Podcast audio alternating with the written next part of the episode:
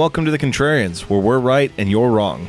I'm Alex. I'm Julio, and thank you for listening. If you like what you hear, head over to Apple Podcasts to subscribe and leave us a five star review. Help promote the algorithm and spread the word. You can also find us on SoundCloud to subscribe and review, and don't forget to visit our main website, wearethecontrarians.com. Follow us on Twitter at Contrarian Prime, and to like us on Facebook, visit facebook.com slash Contrarian Prime. And if you have the willpower to keep up with our pretentious ramblings, you can follow us individually at Contrarian Alex for myself and at Ovnio for Julio. That's O V N I O. Now, time for the podcast.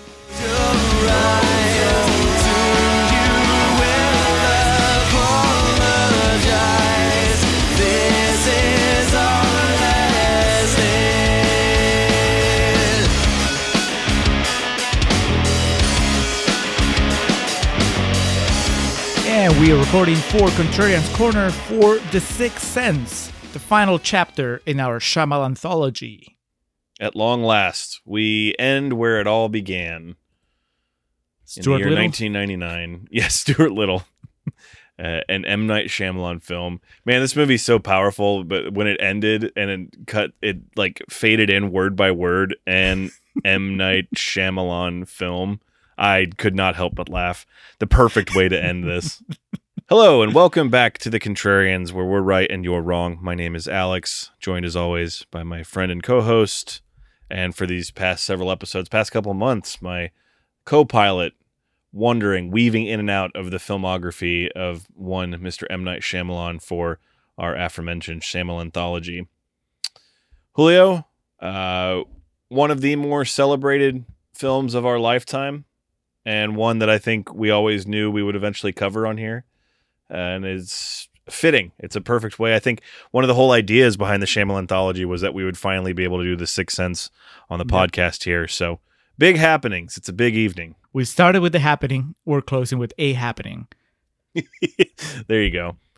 Uh, for those of you who maybe just be tuning in for this one, uh, we started, as Julio said, with the happening as a part of the live stream for the Cure uh, podcastathon, and then we decided, fuck it. Uh, if we make enough donations during it, we'll start a whole uh, M Night Shyamalan journey. So we hit our goal, and that uh, brought us through. We began with the Last Airbender. Is that correct? That's correct. Uh, then we moved our way to the Mel Gibson classic Signs from 2002. Uh, on our last episode, Julio and I visited the uh, year, th- what was it, 3071. We went way into the future with uh, After Earth, and now wrapping it up with The Sixth Sense. Uh, not M. Night Shyamalan's first uh, film that he directed, as looks like uh, Praying with Anger in 1992 and Wide Awake from 1998, directed by M. Night Shyamalan, a comedy drama. With Rosie O'Donnell. Yeah, Rosie O'Donnell, Denis Leary. My God.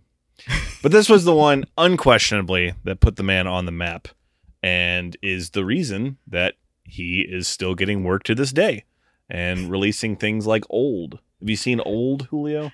Not yet. I have high hopes that uh, our social media guru, 'cause she went to see it, and I told her, hey, just record your thoughts after, and we'll put them uh, somewhere. So, so I'm hoping that she does that, and uh, and we have at some point, maybe that'll be like our, our post credit scene here, um, just Zoe telling us without spoiling old what she thought of it. But it's I checked, it's at 50% on Rotten Tomatoes right now.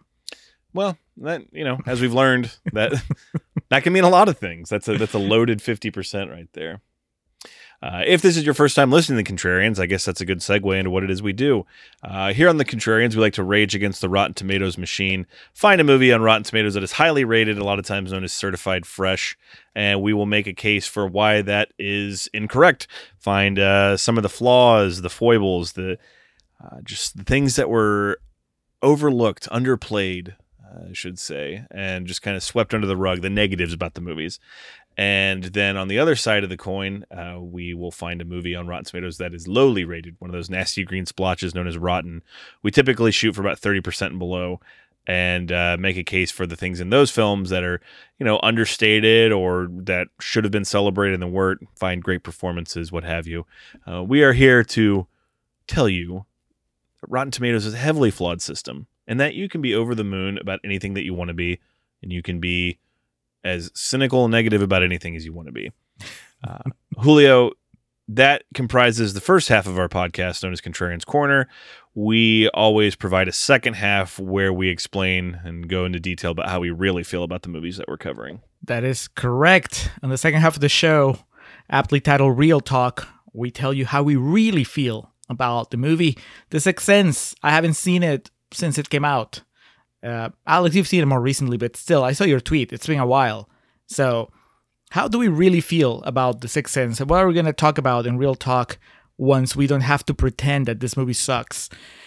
We'll find out. I think this was the one chapter of the Shyamalan anthology that I was the most curious about because in my mind it was unlikely that I was going to change my mind about The Happening or The Last Airbender or even uh, After Earth, but Signs was a pretty positive experience, more more positive than I anticipated. Therefore, setting me up for a, a similar experience, maybe with The Sixth Sense. Uh, but I'm not telling you yet, Alex. I'm gonna you're gonna have to wait along with everybody else to find out. Yes, being that The Sixth Sense is at 86%, a little bit lower than we typically go. We usually shoot for about 90% and above, but as has been the case in the past, and surely will be the case in the future, we make exceptions for the big ones. Uh, but this first half of the podcast, we will be bringing M. Night Shyamalan down a peg as if that hasn't happened enough in his career in life. it's gonna go like, is there nothing sacred? Can you at least leave the sixth sense alone? It is certified fresh. It's one of those ones that dipped below 90% that still gets that fucking certified fresh logo next to it. That JPEG, that the coveted. It's like uh, on Parks and Rec, um, Joan Calamezzo, you know, her book club. If you get the sticker, your book becomes a bestseller. I'm I'm sure I've made that joke before on the podcast. I don't, we've certainly talked about uh, people getting a. Did they get gotcha with Joan? Is Yeah. that the, the thing? Joan gotcha. Yeah. Don't it hurt you? That's that's every Shyamalan twist. M Night gotcha. All right, Julio. So how did you how did you watch The Sixth Sense? Uh, the Sixth Sense. I rented it on Amazon Prime. Do you not have Peacock? I don't. That you're you're the the cock user in this Yeah, that's- show. That is definitely me. Uh, it's on Peacock for free. I think a lot of his movies are. Um, anyway, Well, I rented it. I rented it through Amazon. I watched it, and I was telling you about this earlier. This is how like it's not that I wasn't excited for this movie, but how I was just like, it's a Sixth Sense. I know the Sixth Sense. So I actually watched the first thirty minutes on my break at work today mhm. on my phone, as God intended. It looked fine, you know. it was fine. It was a Sixth Sense. And then about maybe I was like 20 minutes in, maybe even sooner than that, and I started feeling guilty. And I was like, no, man, I need to I need to watch this at home. And then um yeah, I got home and I I watched the whole thing again in the big TV. So I gave it its due. It looked great. I watched a DVD copy of it, one of the original DVD copies of it. It might be the the original one. It's one I found recently at a flea market. I remember talk. You remember me talking about that huge haul I found at like a flea market out in Elgin? That was part of it. It was the first time I'd opened it since I bought it, and I looked at the back of the disc. I was like, "This is no one's ever watched this. Like maybe once or twice." And uh, back when DVDs like were actually the effort went into them, so the transfer was phenomenal. Widescreen, which was some people that listen to this may not know, but that was like a luxury back in the day was having widescreen movies on DVD. But uh like the the table was set because it was one of those that still had like coming attractions on it before you Oh. could get to the menu for the movie. So there was like coming soon to theaters was the Mission to Mars, the De Palma movie. And uh the now available also on DVD and VHS was uh the Thirteenth Warrior and Mhm. um, From Dusk Till Dawn three. anyway, took me back to the days of DVDs really mattering, so that was nice. Looked great. Julio, you know we're gonna say a lot of hyperbolic things during this because this movie was that big of a deal, especially to people uh, during our lifetime. And um, we've talked about it before numerous times on this podcast. Maybe not the totality of the film eh, being one of the most influential ever, but certainly of the modern era and of the past 25 years has you know a moment captured on film that people have endlessly been trying to recreate. So it's uh there's definitely a lot to be said about that. And we'll just go ahead and get to it. 86% on rotten tomatoes uh, aside from you know the generational feat that this movie accomplished it's still you know it's one that a lot of critics adore. So what uh what are they saying about it? What were they? What have they been saying about it Well, Alex, I I went through a gazillion fresh tomatoes the Rotten Tomatoes website to pull some quotes. There's a, a lot of people that like it. For example, Zazine Kohler for, from Black Girl Nerds says The Sixth Sense has most importantly been reminding us of how powerful children can be as forces of knowledge, awareness, and healing. If only adults would actually listen to them. Okay Does she believe that children can actually talk to ghosts? Is that what She she, say? yeah is she one of those people that like kids should raise themselves and not be disciplined or you know adults shouldn't talk down to kids yeah.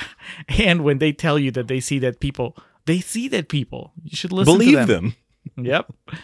Uh, Paul Clinton from CNN.com says Willis turns in a measured and understated performance. Um, that is code for Bruce Willis turns in a really boring performance. yeah Does he ever raise his voice in this movie? Does he ever say yippee Damn it. I need to jump in quicker. This is you've been like on a streak of stealing my lines. I was gonna say not one yippee, Kai, or A in the entire movie is said. yeah, there's there's nothing that he doesn't quip. He doesn't. It's just monotone. I've we'll talk about it, but I've learned that if Bruce Willis is whispering in a movie, you're in trouble. That that's a red flag. It, it just means that he just took it for the paycheck. Um, Gary Thompson from the Philadelphia Daily News says one of the best child performances since Anna Paquin's turn in the piano. Is that the one she won the Oscar for? Yep. Rogue. Before she was an X Men, she was. uh Is she mute? No, Holly Hunter is mute in that movie. I think she's She's just like twelve in that movie, right? Or Mhm. like was twelve IRL. Uh, Yeah. Do you remember when she won the Oscar? Uh, I, I oddly enough, I don't remember why, but I recently watched her acceptance speech from that. Where she's just frozen, everybody's like clapping and laughing, and she just can't say anything. Yeah, it's really cute. Uh, infectious charm of a child. yeah, I would have liked to see Haley Joel Osment pull that kind of stuff, that kind of charisma at the Oscars if he had won, which he didn't because he's not as good as Anna Paquin. Or he just like went up and uh, Started screaming. who's had like a really curt and really like terse acceptance speech of the Uh, Oscars? Joe Pesci. Joe Pesci Yeah. famously went and was like, "It's my honor," and then he left. yeah, yes. Haley Joel Osment just does that, or does like the. I can't remember what award show it was where Michael Jackson went up and like told Eddie Murphy to lower the microphone for him. Have you ever seen that? no.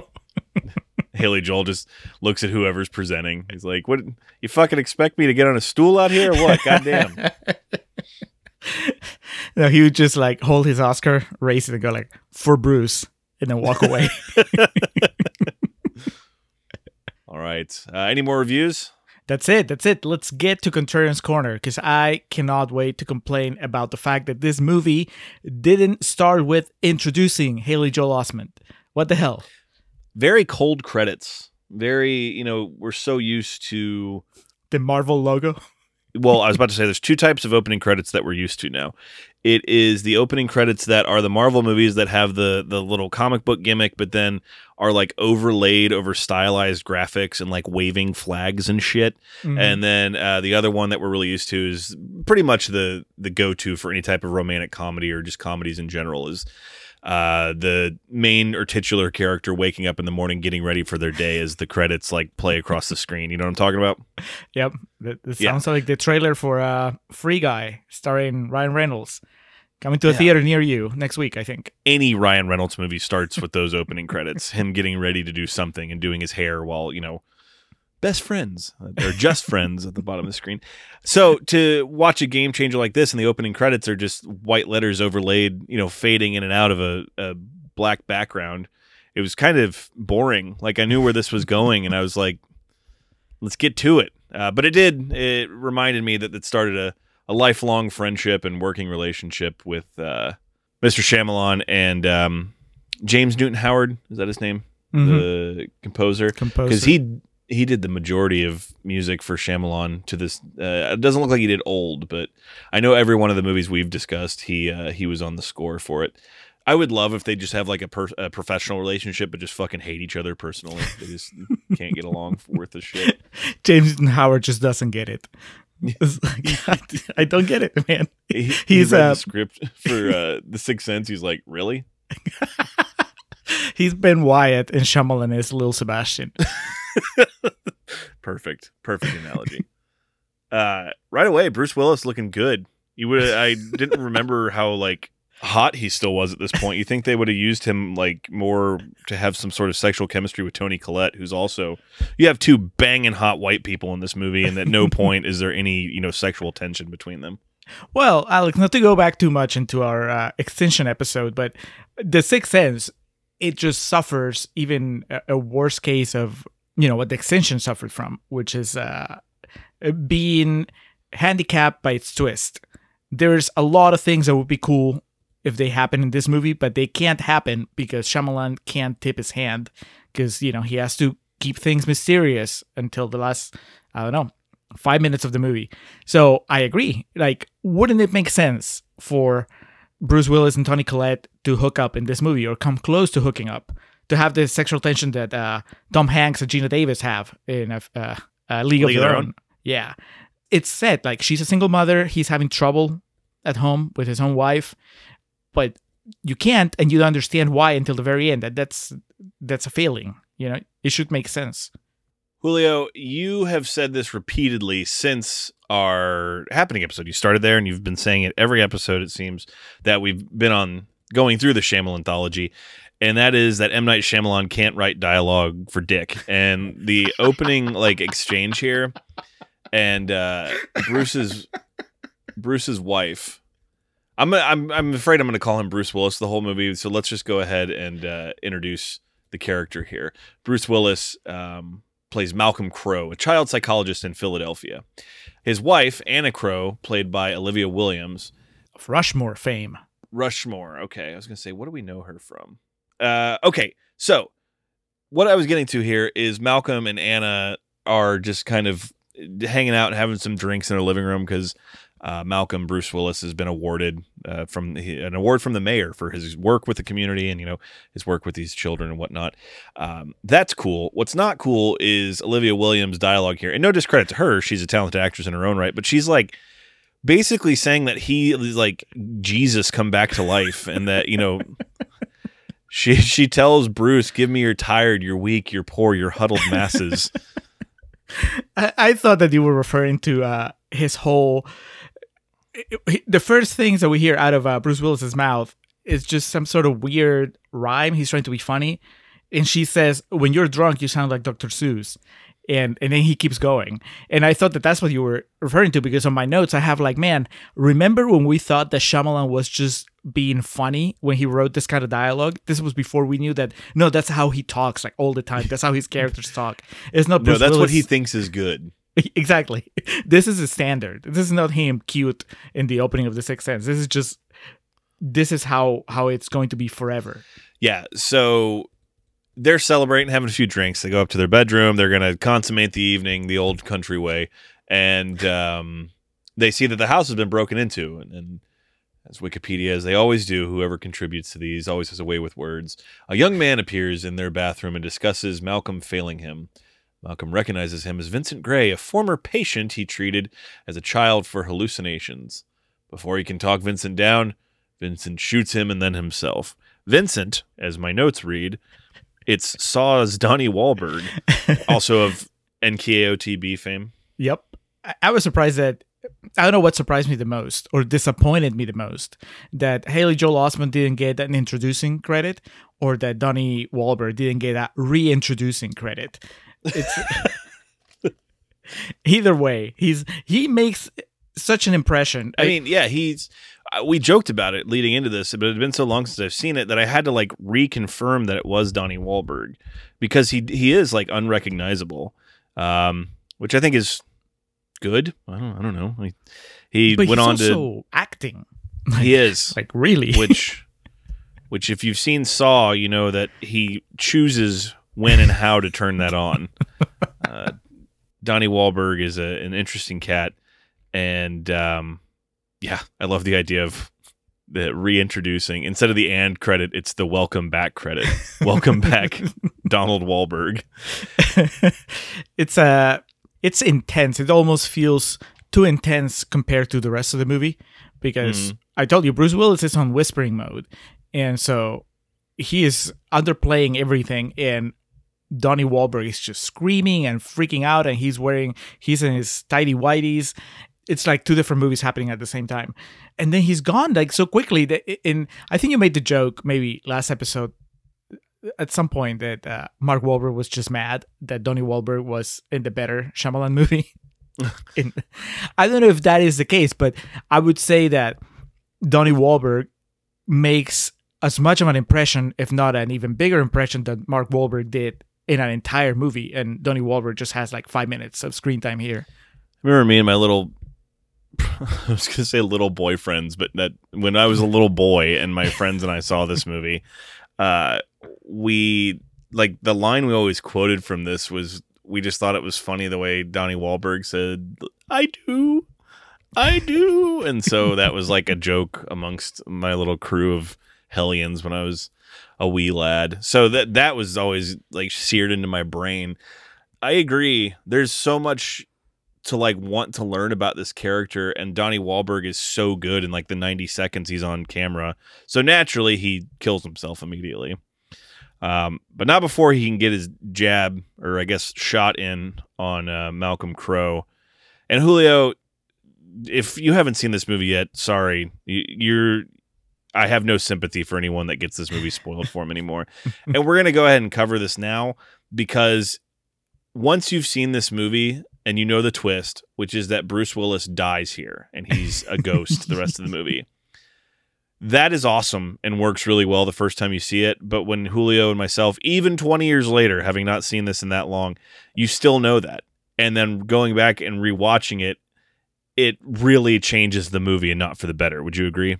Yes, I'm glad that you are bringing this up because I was wondering as I was taking notes. I'm like, all right, are we doing the Trainers Corner as if we were watching it for the first time and we don't know, or are we, or are we gonna, you know, take it seriously? And we're like, honestly, uh, you're right. I mean, once you know that Bruce Willis is dead, it changes the movie. It's a completely different movie, and it's not a better movie.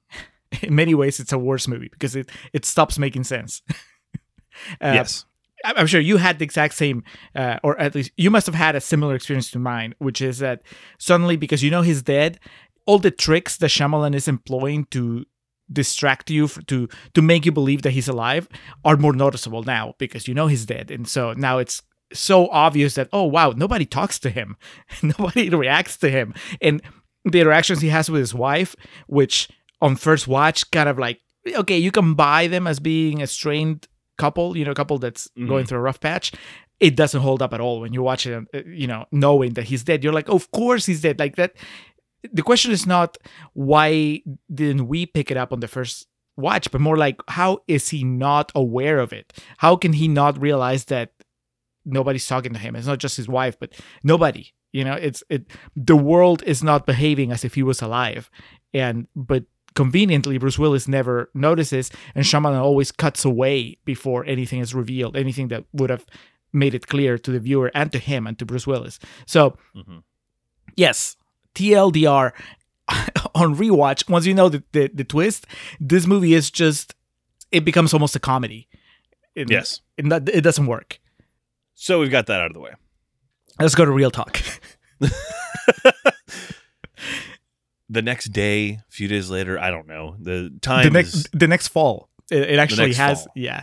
It's it, Okay. it gets the five years later title. Okay. Except it's the next fall. I was stuffing my face with torchies while watching this, so I must have been looking down during that. We get our uh, main two characters. They finally meet as somewhere in West Philadelphia, born and raised. Uh, at the sanctuary is where Haley Joel Osment spent most of his days. Cole Sear is the little boy who um, Malcolm has been assigned to work with, or so we think. You know, the veil is off, but we're we're gonna try to recount this as best we can. okay, so well, we know we know he's dead, and we're talking about it like like we know because we know. So the way that Shyamalan conveys this or tries to fool us into thinking that that Malcolm somehow has a patient is that Bruce Willis has this notebook, and it has a lot of information about Cole. Right, it says Cole age and his symptoms, like a lot of stuff. So how did this happen? Who gave him that notebook? How did he make those those notes? Because this is the first time that he is interacting with with Cole, with Haley Joel Osment, right? Like this is the first time that Yeah. they talked ever. So where did he get this information about the kid? Because it's not like he's talked to Toni Collette or anybody, right? So did he just materialized with this notebook? Like in, in front of Haley Joel Osment's house, like is that like that's one of the biggest questions when you rewatch this movie? Is like what is happening with Bruce Willis in between the scenes, like when we don't see him, like you know the, the what does he do? Exactly. Like, does he just vanish and then reappear like in the next scene? So th- there's no travel involved because you imagine the moment that he starts actually traveling from one place to the other, that's when he's gonna realize that man, I'm a ghost. But that doesn't happen. And yeah, where did this notebook come from? Where did this knowledge of the kid come from? That so was he summoned by Haley Joel Osment's subconscious, and that's you know. I, I, I don't get it. I don't understand. And and of course the movie never answers those questions. So he meets Cole, his new student or the child that he's going to be trying to help take care of. Uh, he meets him at a church, as I mentioned, and explains the whole idea of sanctuary uh, and where people would go to be safe. Um, one thing I did take note of here is that Haley Joel Osment laid the foundation for uh, the hipster glasses with no lenses in them Yes. which he only wears during this scene. Apparently, they were his dad's, and you know he just he misses his father. Do we ever uh like definitively find out what happened to his dad? Uh, no, and that's weird because I had this memory that I, I thought that we did that that was one of the big moments in the movie that he was going to reveal that something horrible had happened to his father, but no, I mean apparently he just left one day, and uh, because I thought th- that's crazy how you know over the years you you just add to the mythology without even thinking Yeah. about it because in my mind I was like oh yeah he the first he started manifesting his powers as a response of trauma because something horrible happened to his father. But no, apparently his dad just left and he just has powers because he has powers. Why not? I mean, the movie has Also, to happen. Potentially a kleptomaniac because he stole one of the Jesus statues on his way out of the to the church, which was never circled back to again. Uh, my note here: Holy shit, Toni Collette. Ahem. Yeah. I had to take a drink to cool myself down here before we get into it. Toni, Toni Collette, Collette. the the the beacon of hope in this movie, both from just a Mamma Mia standpoint, but also uh, an acting perspective. Introduced into the fray, she is the mother. She plays Lynn Sear, uh, Haley Joel Osment's mom, and the first thing we see her is she's whipped up some bre- it's the scene where she's whipped up the breakfast and then she leaves the room for a second and comes back and all the, like the counter drawers and shelves are open is that right Mhm. Yeah. Yeah. And Haley Joel Osment says, I wanted Pop Tarts. I think, they say Pop Tarts or cereal or something? And uh, yeah, she made him cocoa puffs and he said he wants pop tarts classic Shyamalan humor. yeah it's like this little kid just run around really quick and open all these just to fuck with his mom what kind of sociopath are we dealing with here Um, is she doing an accent, Alex? Oh, okay, so I know she is because she's Australian, so she's obviously not using her Australian accent. But is she doing a specific uh, American accent that you could pick up on? The Philadelphia accent is such a difficult one to try to quantify and also even more difficult to like nail down and mimic um Don't And- make and you know, like- excuses for her. she's a grown woman. She knew what I'm she was getting excuses into. for her. I was gonna say she sounds like Jersey housewife in this. Is what she sounds like. it sounds like it's a classic thing of you know. Tina Fey is the only person that I can think of that can do like a really good Pennsylvania accent, and and it's just like one of those things I can't even explain it. I, I there are other people that can, but she always comes to mind. Um, there's just certain words with different enunciations, and Philadelphia is a, a different beast all its own. So it's a lose lose proposition, and unfortunately, Toni Collette lost. She's as hot as she is, but she just sounds like Jersey trash this whole movie, and it's not not necessarily endearing to her character. She's a long way from Little Miss Sunshine. Yes, very long way. Um, my next note here is just in all caps. It, it says it's so obvious.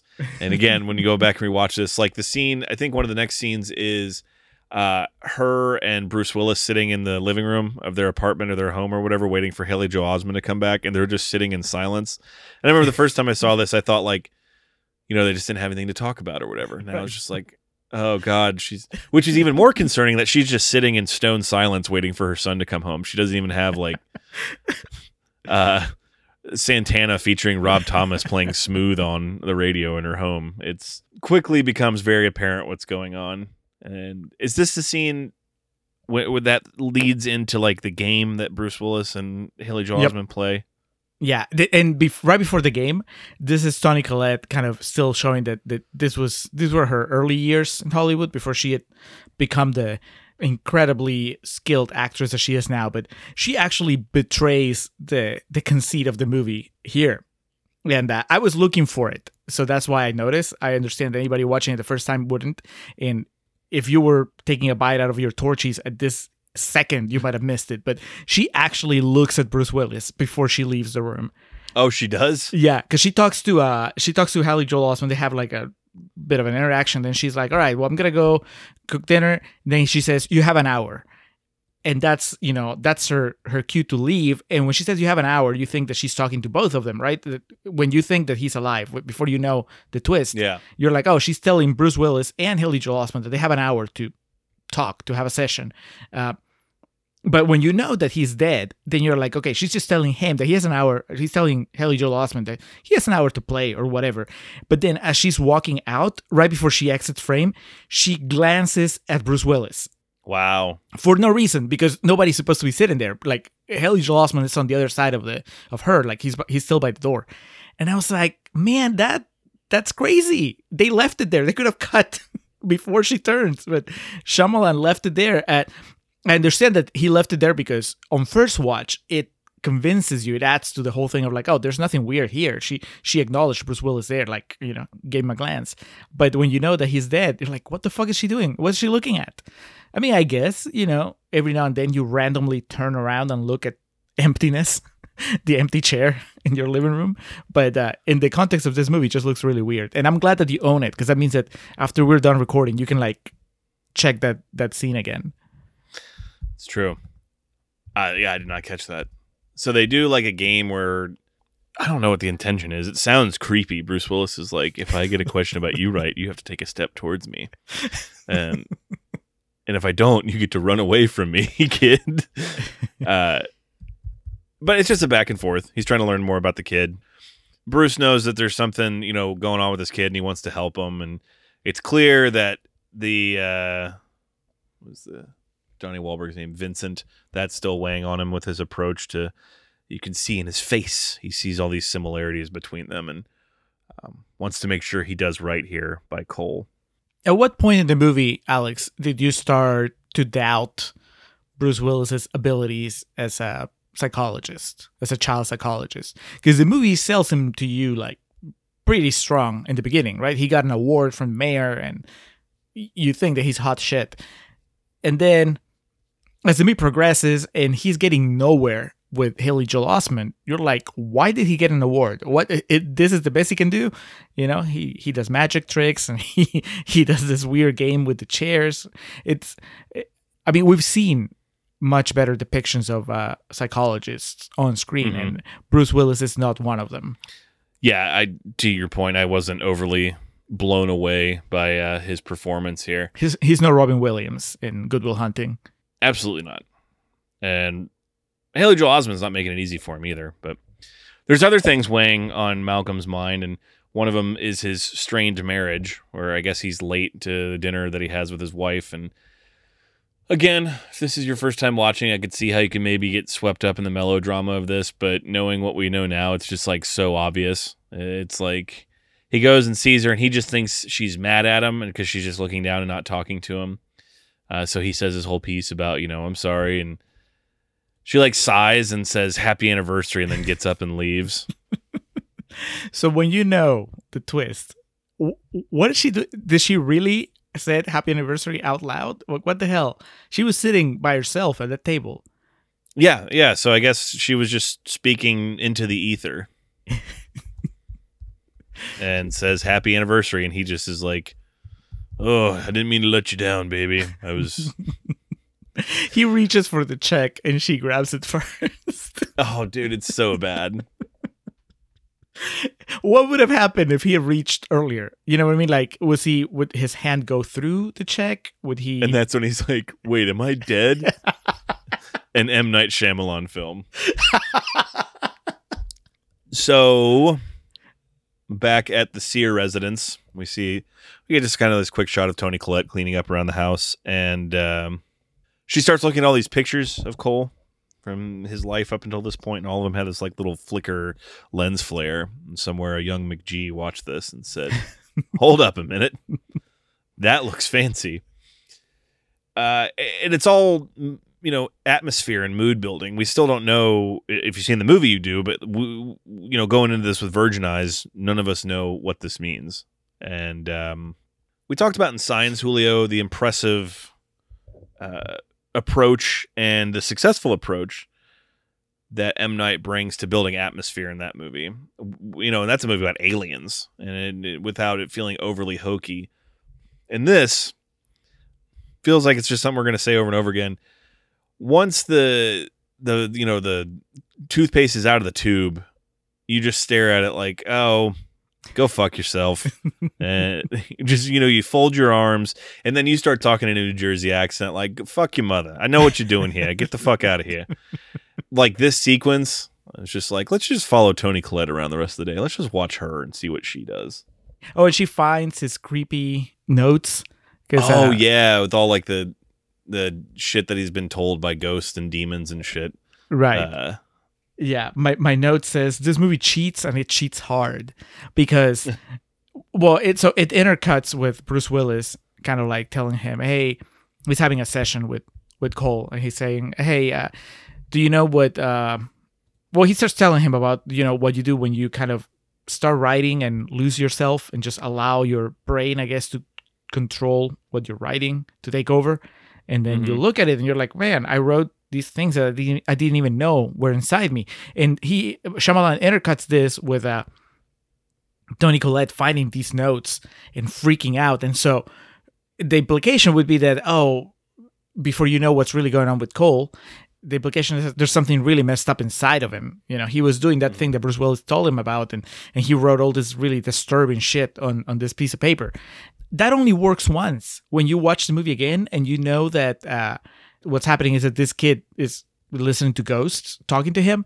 then the scene loses all its power because you you know that he's not messed up inside. You know that it's just he's just transcribing. He's a secretary. He's no longer a, a deeply disturbed kid.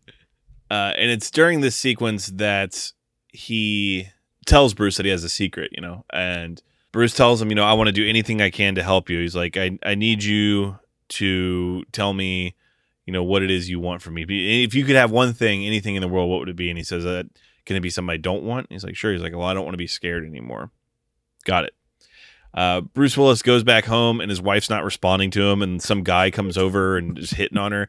And I thought, man, like he is really bad at picking up at what's going on. Like even, I mean, if she hasn't spoken to him in days and then and the other guy comes over and is like hitting on her in his home while she knows he's home he's doing a really poor job of picking up on this. Oh man. I wish i, I could remember how i felt the first time i watched this movie.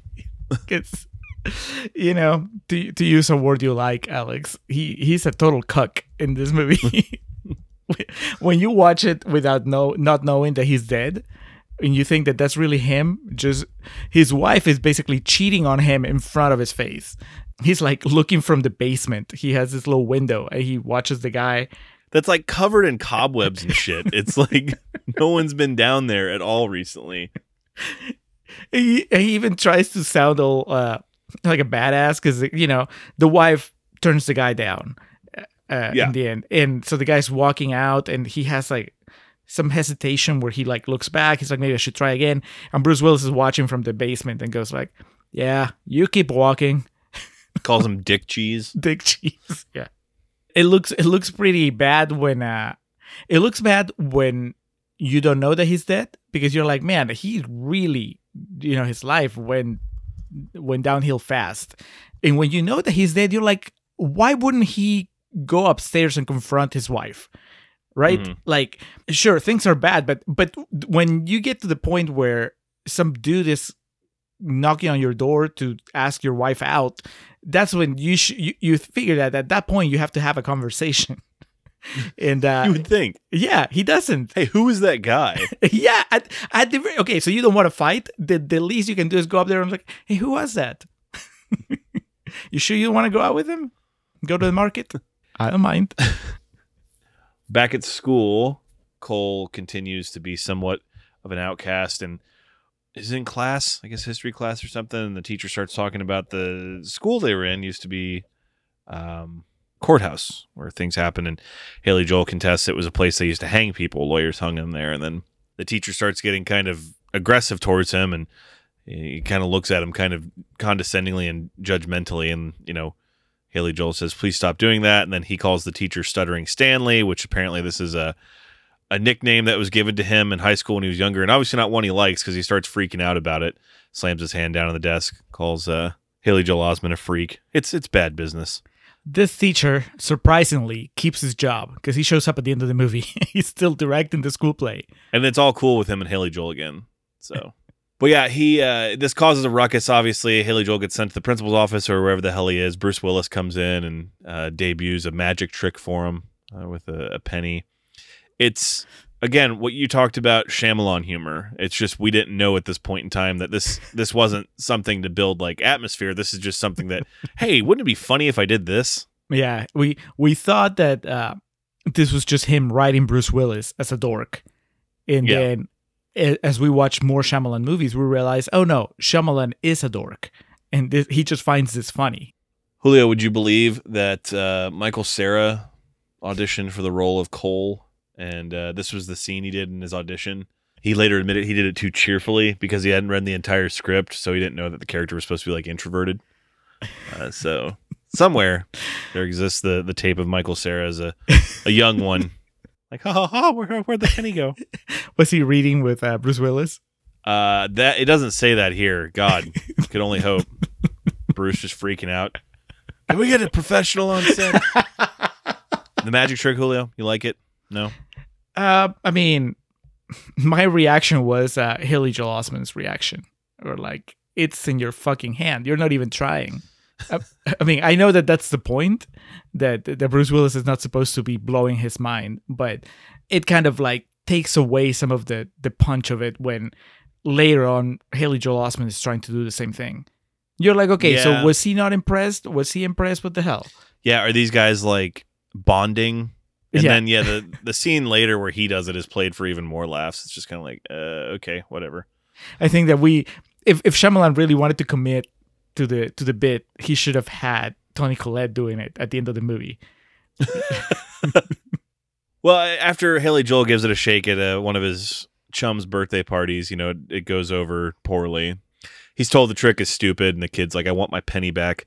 Uh, they're at this big house with like this fucking spiral staircase that leads to just like a dungeon room or like a closet that's upstairs.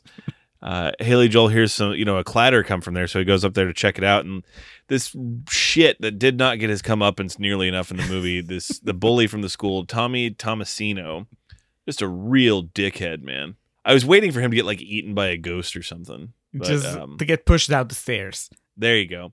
So obviously there is something bad going on in that closet, and these bullies come and throw Haley Joel in there, and he is attacked while he's in there. He gets taken to the hospital. Did you catch who the doctor was here, Julio?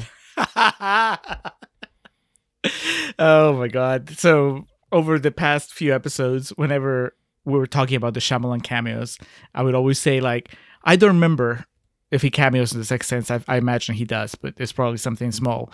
And I guess compared to something like Signs, yes, this is a smaller. It's a smaller role, but uh, I guess at the time, again, going back to back in '99.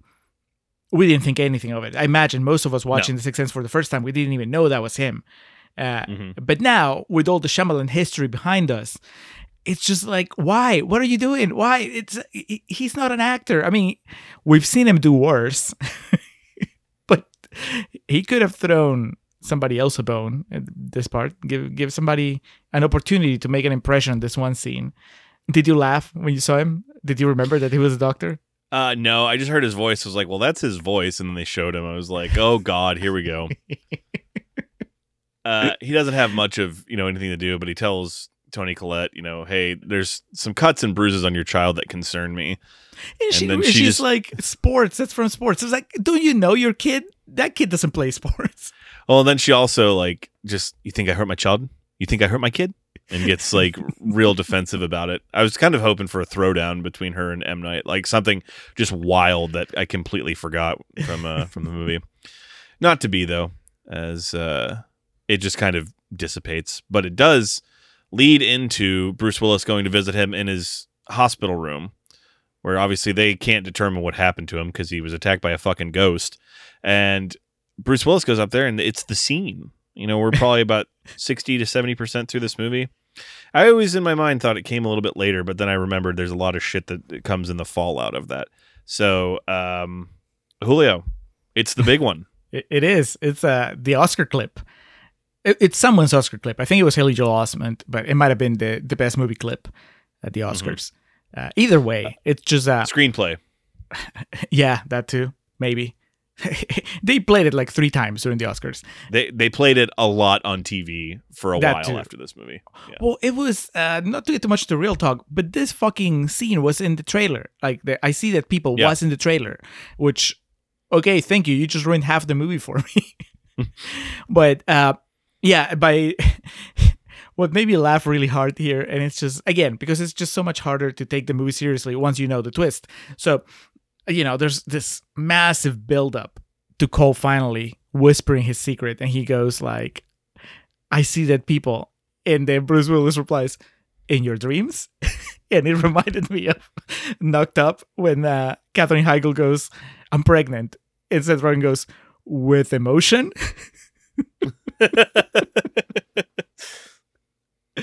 uh, yeah, it's just. I mean, here's the, the kind of the more interesting side of the story that is not explored, and that is that Haley Joel Osment has known that Bruce Willis is a ghost the entire time, right? Yeah. I mean, that's the first time that he sees him, he runs away from him, and uh, Correct. everything he says kind of like it, it kind of points to yeah he knows Eh, but he is being very deliberate in the way that he talks to bruce willis so as to not address the fact that bruce willis is a ghost it's like Haley Joel Osment knows this fucking kid knows that Bruce Willis is under the delusion of still being alive. And by now, Bruce Willis has told him about his wife. has told him about the the patient, about Donnie Wahlberg. You know, he's opened up his heart. And Haley Joel Osment is kind of manipulating him in a way, which is crazy because he's a little kid.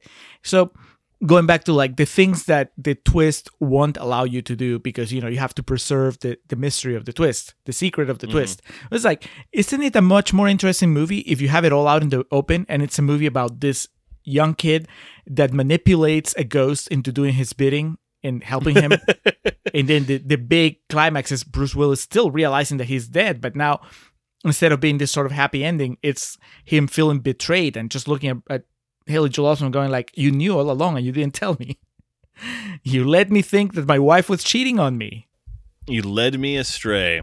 Yep. Oh yeah, it definitely. After this scene in particular, it definitely becomes uh, Cole is shrinking Malcolm because like there's one scene where it cuts back and he's like, it's almost like he's just like, and maybe that's why I hated my father. Like you just expect like Bruce Willis to say something like that to Haley Joel Osment, but he tells him, "Yo, I see dead people and it freaks me out.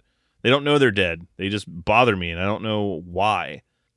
It's so good though because fucking Bruce Willis is just like, "You do." And he's like, in coffins? And they're like, no, walking around. And his face is just like, I need to get the fuck out of here. This kid's insane. Pregnant with emotion. God, what an all time line that was. One of the greatest things Judd Apatow ever wrote. Uh, back at home, we this is my note. Toni Toni goes full Jersey housewife, where she calls the mother of the bullies is like, "Your son needs to keep his goddamn hands off my boy."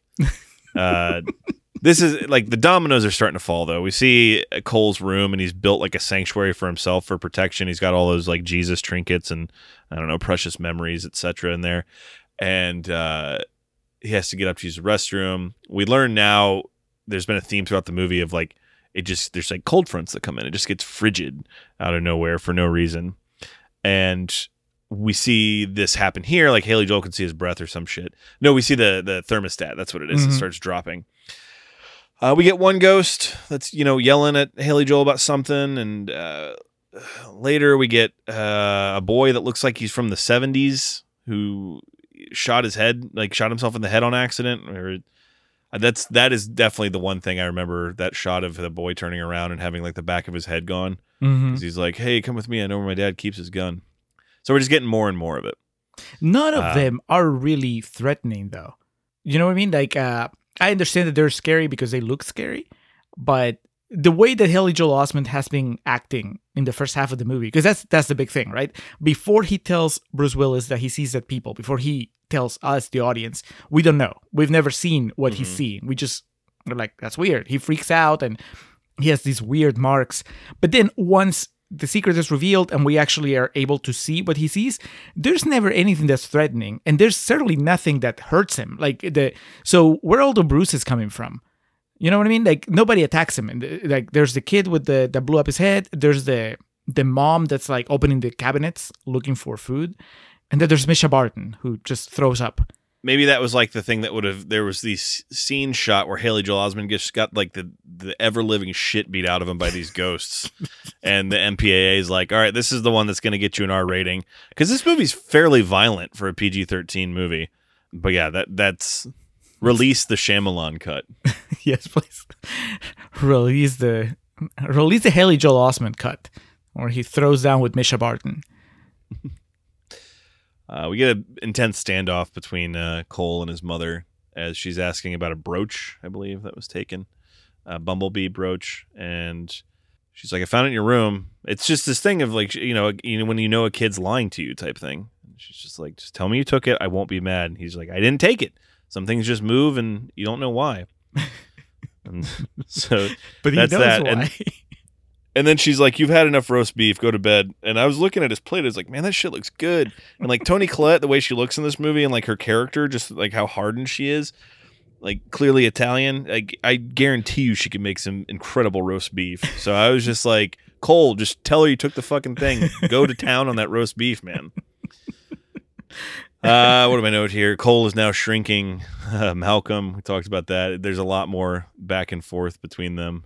This is where Bruce says, I can't see you anymore. Yes, yes, yes. I was trying to remember exactly what he tells him, but yeah, he's like, "You are out of your mind, and I don't feel safe being around you, so I can't see you anymore." But when we get like the emotional resonance of Haley Joel Osment sliding the penny that he gave him across the table, and it's eh, like everything that we've come to know about M Night Shyamalan. Like seeing that, I just like cringed. I was like, "Oh, this." He thinks this is good. This comes on the heels of maybe the worst scene in the movie, or at least one of the most obviously terrible scenes, which is where uh, Bruce Willis's wife works. She she works at a jewelry store. Is that right? And there's this long shot. This this was guest directed by Judd Apatow, where it's just like this shot of uh, Bruce Willis's wife and this couple that is arguing about whether they want to buy this uh, diamond ring or not, this engagement ring, and it goes on forever. And it's trying to be funny because the guy doesn't want to spend that Oh, much yeah. money, and she's Yeah. like, and then she's doubting his commitment, and you know, Bruce Willis's wife is to the side, kind of like trying to convince him to buy it, and it goes on and on and on, and it has absolutely no bearing on anything else that's happening in this movie. And then when that's done, Bruce Willis's wife goes and starts kind of like cuddling with the the guy that she works with, the guy that's been trying to ask her out, and they're mm-hmm. about to kiss, and then the window breaks, and then you see that Bruce Willis is like walking away from the store, you know, like kind of making you think that he saw them about to kiss, and instead of going in and confronting his wife, he just broke the window and walked away. Yeah, you showed them, Bruce. After he gets his penny back, he has to go back home and he's listening to these audio recordings of, you know, sessions he had with Vincent, Donnie Wahlberg. And this is where we find out that Donnie Wahlberg saw dead people too. He just, I have in all caps, how did he miss that? Because uh, he's just listening to this audio and all he has to do is turn it up a few octaves and then he hears some like man yelling in Spanish in the background. and, and then he's like, oh my God, what have I done? Uh, I guess this is where he realizes it's the real thing. I don't I don't know how he missed that. Maybe yep. he just never went back and listened to the tapes again. Uh, yeah, I mean, I think that maybe what the movies maybe even accidentally telling us is that he was never that good of a doctor to begin with. You know, like I told you, it looked like he would do. He wasn't doing that he's great with Haley Joel Osment. Yeah, yeah. I think that he's just popular, and that doesn't equal good all the time. He's just friends with the mayor. But it's crazy because the movie now goes Bruce Willis's character goes from being skeptical and not really knowing what was going on to somehow becoming a, kind of like a paranormal expert because he comes back to Haley Joel Osment and now he has a plan. And he's like, you know what? I figured it out. These people coming to you, they're coming to you because they want something from you. All you have to do to make them go away is do whatever they want you to do. It's like, how does he know that? Has he talked to them? Has he has he looked back through all his years of non-experience doing this? Um, this segues into Mischa Barton as she appears in Haley Joel's tent later that night, and she's obviously very sick and she throws up. Uh, Haley Joel's instinct, you know, Cole just guns it, runs away, and he comes back and she says, "I'm feeling better now," and he tries to talk to her to figure out what it is that uh, she wants or what what he can do for her. And then we see them on a bus the next day going to what turns out to be a funeral for said puke girl, Mischa Barton here. And Julio, he like comes in as a man on a mission. And go, does he go back to her bedroom or something? He finds like this chamber of secrets, so to speak. He finds this, you know, hollowed out book that has a VHS in it and takes it to her dad. So it's been a while since I've been to Awake, but you, you can't just walk in, right? Like no. and let alone just like a little kid by himself wander past to go to the bedroom of the deceased child. Right. At some point somebody would have noticed like who the fuck is that kid? But he goes back there and he finds this tape and gives it to the dad and the dad throws it on and I forgot how morbid this was. This is fucked up. Well, one, it's obvious that the mother's guilty because she's wearing a red pantsuit at a funeral. I mean, that's sign number one. And then, yeah, we see on the videotape that this little girl would, you know, tape herself doing puppet shows and she left her camera on and it caught her mom coming in to give her her soup or cream of wheat or whatever. And the mom, like, was putting Drano or some shit in her food. I guess keeping the girl sick and eventually it killed her. And but why? the dad finds out. I, I don't know. Exactly. Haley Joel said he's there to figure out why. He's just to figure out the end result. well, this is not going to hold up in court, Alex. we need more. We need yes. a motive. yes. Yeah. The, the defense attorney's like, so this little boy just came into your house and all of a sudden was able to show you this.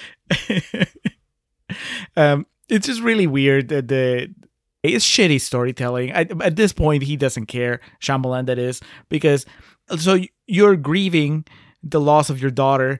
Some random little kid shows up with a with a tape and you just play it there in front of everybody you don't know what the hell is that you know what i mean like even if it's just something innocent it's just like a, some sort of like personal tearful goodbye that doesn't seem like the kind of thing Not that you for just, the world to see exactly that's like you wait till everybody's gone and it's just for you and the murderous mother to watch the privacy of your bedroom or whatever. So it's just, but you know, he's he has to wrap it up, and so he just doesn't care. So he he figured it out. He found out who done it. Vindicates Mischa Barton. She did not die for nothing because now you know her mom or stepmom or whoever that was will face the wrath of the American legal system. Uh, Haley Joel Osment gets to be the boy that pulls the sword out of the stone, the sword in the stone. uh, the immediate thought is this school has a lot of plays because it seems like over the course of a few weeks they've had two plays. I can't think... take credit for that. My sister watched this with me and she said that, and I was like, I'm gonna write that down because it was just we were watching. It's like God, the school does a lot of plays. Do you think that he got that role, like the main role, arguably of the of the play, because he bullied the the stuttering teacher earlier in the movie? Because I would hope so. because he tells him, he's like, "Thank you for giving me this part, Doctor or Mister Cunningham or whatever." And then the, this is the only uh, comeuppance that Tommy Tomaselli gets. Tommy Tomasino. He just he's like the down idiot, and he has one line, and he's like obviously really bummed to be there. When then Bruce Willis give him gives him his review, he's like, "Hey, Tommy Tomaselli, he sucked." yeah, that was great. And then it's like the goodbye scene, which I had never noticed until this. The writers of The Office aped 15 years later when, on Michael's last episode because they they leave it as like we're not going to say goodbye. We're just going to you know act like we're going to see each other tomorrow. But Haley Joel Cole is born anew. He's a happy happy kid, and he's figured out that you know this thing that he's been given, he can do good things with. And so that's it. It seems as though you know they both healed each other. They helped each other. He tells Bruce Willis, "Hey, I thought of a way you could talk to your wife. Talk to her when she's asleep. That way you can really connect with her." This motherfucker, knowing that Bruce Willis is dead, Sending him to the gallows. the best would be if they like showed him and he had his back to him and he's like, you know, cracking up and trying not to like snicker while he's telling him. It's like, yeah, yeah, Mister Crown, uh, or Crow, Mister Crow, just you know, tell her uh, you love her when she's asleep. And to wrap up things with Cole, we get Toni Collette's Oscar scene. I think her literal Oscar scene, and where he tells his mom, "Hey, I see dead people." And she rightfully is like, "All right, we'll address this right away. Let's start by upping your medication." But this leads to Cole explaining, you know, grandma comes to visit me sometimes and he tells Toni Collette the story about a dance recital that only she would know and you know, she said I, she wanted me to give you uh, the answer to your question and it's every day and we learn that, you know, she asks, "Do I make you proud?" and you know, this is where we learn of why the bumblebee brooch is, you know, moved all its way around the house and easily the most powerful scene, which is saying something considering the next scene is like the the coup de grace. I mean, it is emotional, but it doesn't make sense because, like you said, I don't care how much you love your kid. I don't care how like crazy life might have been the last few months or whatever. I don't care that the Y2K, you know, situation is slowly approaching. Yeah. If your kid tells you that he can see dead people, uh, the dead people talk to him, and that he's talking to his dead grandma and all that stuff, okay, you can pretend that you believe him, but really what you need to do is what you should have done at the beginning of the movie or even before the movie started, which is get a, a, doctor. Like the entire movie, we're giving her a pass because we think that she's hired Bruce Willis. And you're like, okay, well, she did something, right? She she has a professional working on the case. But now, once you know that Bruce Willis is is dead, he's not really there. That means that she hasn't been doing anything to help Cole the entire movie. She's just kind of been writing it, waiting for things to get better. that is terrible parenting. Uh, go back to Malcolm Crow's house. He goes in to say goodnight to Anna and talk to her when she's asleep. He was dead the whole time, Julio. Wouldn't you know it? he was only seeing what he wanted to see and you know didn't know he was dead and when he got shot i was trying to put that together that gun didn't look like much of a hand cannon or anything but i don't know It kills Maybe him got sh- right away. he has like maybe 30 seconds before just passing. Cause, yeah i uh, don't know if it like perforated his liver or something it went through his left side so it's it's possible but yeah it was it's pretty anticlimactic he's just like i'm okay and i'm dead Um, did you feel a little insulted by the way that Shyamalan just kind of like kept spoon feeding us the just the explanation of the twist? So it's like I think we all got it, you know, like pretty quickly.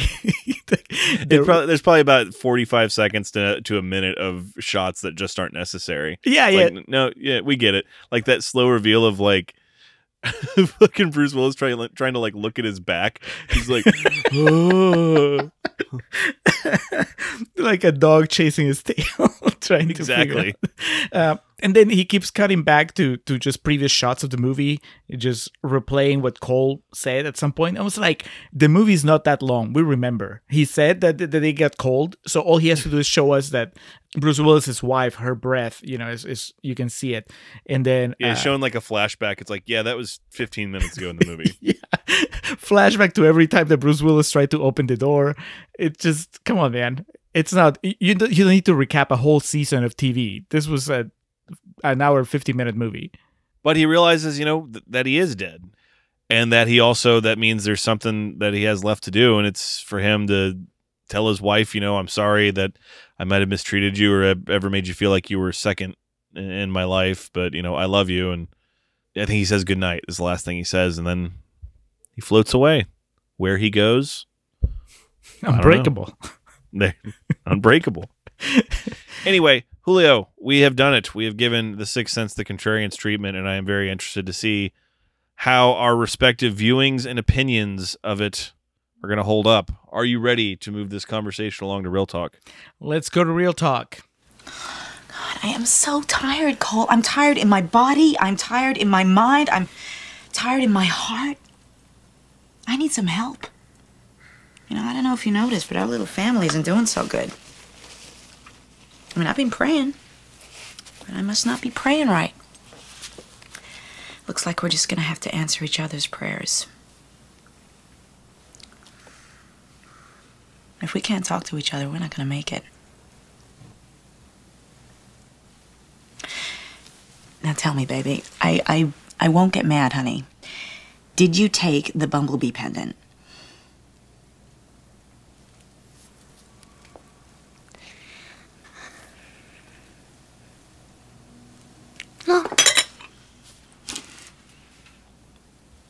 You've had enough roast beef. You need to leave the table. Go! What's up, Contrarians listeners? I had the pleasure of watching M. Night Shyamalan's Old recently, and in all honesty, I loved it. Well, the beginning and the middle I loved, but y'all know how M. Night typically tends to lose us towards his endings. It had the same mood as most modern horror films, especially to the liking of Ari Aster, with intense, anxiety inducing violent scenes that will just keep you on the edge of your seat. I definitely would recommend checking it out for yourself. And we are back. But before we go into real talk, let's take care of PP, our patron pitch. This is where we let patrons know what they can expect on our patron feed. And this is also where we let non patrons know what they're missing out on. This time around, Alex, I mentioned last time that uh, we have the quick video reviews up and running now. If you are a patron right now, you can check out the most recent ones, which are for uh, Squid and the Whale from uh, Contrarian's favorite, Noah Baumbach, and uh, Striptease, starring Demi Yeah. Moore. What what'd you think of that? I mean, obviously, uh, they can head on over to Patreon to get your full thoughts, but just kind of, you know, the one sentence review. Where, where'd you where'd you fit on the side? The one sentence review for Striptease is that it's it's better than Showgirls. There you go. So that's you know that should give you enough, especially if you if you listen to our Showgirls episode, that should tell you something. So there's that, and you know this month we have our bonus episode is on natural selection, the long teased discussion uh, between Alex and I about one of his favorite movies, and then if you're a certain kind of patron, you get to tell us what movies to watch. In this case, our next recording is is a patron uh, demand, and that is uh, Hancock. More to come on that front. Yeah, Uh, I'm thinking about revoking patron privileges after getting this request. Additionally, you get access to all our clips that didn't make it into the official episodes, along with our uh, pre recording notes, and also our very special spin off, Contrarians After Hours.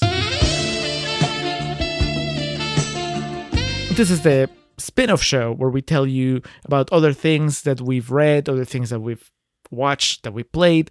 Sometimes they have something to do with uh, our main topic on the show, and sometimes they don't. Uh, Alex, what are you bringing to Contrarians After Hours this time? Uh, I mentioned on uh, off air. I don't know if on. I've started binging the NBC original Superstore. Definitely with the rate I'm going, I'm just going to wait until I'm done with it to comment on that. So, are you familiar with I Think You Should Leave, the show on Netflix? Yes.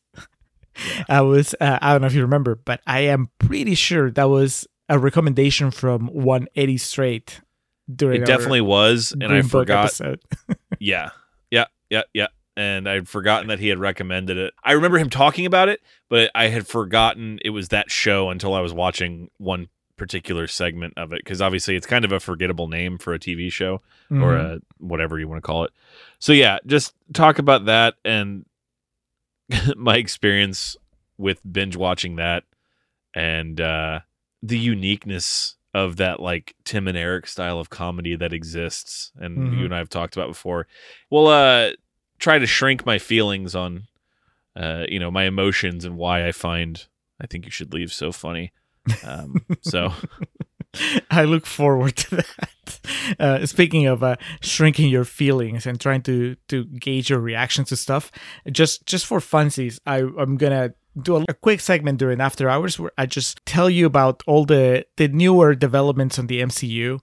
I want to gauge how few fucks you give about e- everything that I'm gonna tell you about. I'm gonna list like five different projects that I've watched or that are coming out. I want to see like you know on a scale of from I don't care to I really don't care. I want to see where like where they fall in your in your barometer, and then just kind of like do something different because this past weekend I didn't really watch anything other than the things that I had to watch. But uh, something that my wife and I fall back on whenever we're too tired to pay attention to anything else is just we have a few reality shows that we put on and just not do anything on the other than just chill on the couch while they happen. So I want to tell you a little bit about it because I kind of I know that you watch some reality TV and I know you're familiar with Gordon Ramsay. So um curious to get your your opinions on some of that. So we have reality TV in my household plus uh, Alex's uh, lack of interest in the MCU plus I think you should leave and why Alex finds it funny. A very quirky Contrarians After Hours uh, awaits you. very all over the place. So if any of that sounds interesting, go to patreon.com slash contrarian prime and then you can look at all our tiers and see if there's anything that catches your eye see if you want to contribute and become part of the contrarian supplements Do it, man. I always make food analogies and I'm running out of them. It's a dollar. Go over there. Listen to us. You know you want to. You know you want to hear what we have to say. You know, you know, you could just cancel afterwards, but you want to you want to give us that dollar and hear what we have to say about I think you should leave and what just dribble Julio is going to tell me about Marvel while while I sit here and yeah, okay, cool. Why not? nah, I kid. We we love and appreciate all our patrons. If you know, if you like what we do here and you want to hear more of it, or if you just want to support us, you guys know what to do. Uh, if you want to find some movie that you really want to put us through the ringer, uh, be it like an all-time classic movie or like a Freddy Got Fingered style bad movie, you know, you know how to do it. We'll keep doing what we're doing here. If you want that little extra, throw us some coin. You'll be able to check that out. But whatever the case, patrons, listeners, we appreciate you all. now for the for the the main course the real deal the real talk Real deal Holyfield. I mean, I obviously nothing we say here is going to be breaking any ground. This is not going to be one of our episodes of, you know, more kind of niche in the weeds type movies. This is obviously one of the bigger ones we've ever covered. So I don't think we're going to be saying things that necessarily have not been said anywhere before. So before we get to, you know, what we're thinking about it here, because I don't even want to know what Julio's takeaway is before we get the formalities out of the way. Julio, 86% of Rotten Tomatoes. That does mean, obviously, and we know this movie is known to have haters worldwide for the past uh, 22 years. So, what are the official haters, the Rotten Bunch on Rotten Tomatoes, saying about it? official haters, people that just went on the record saying this movie is not good.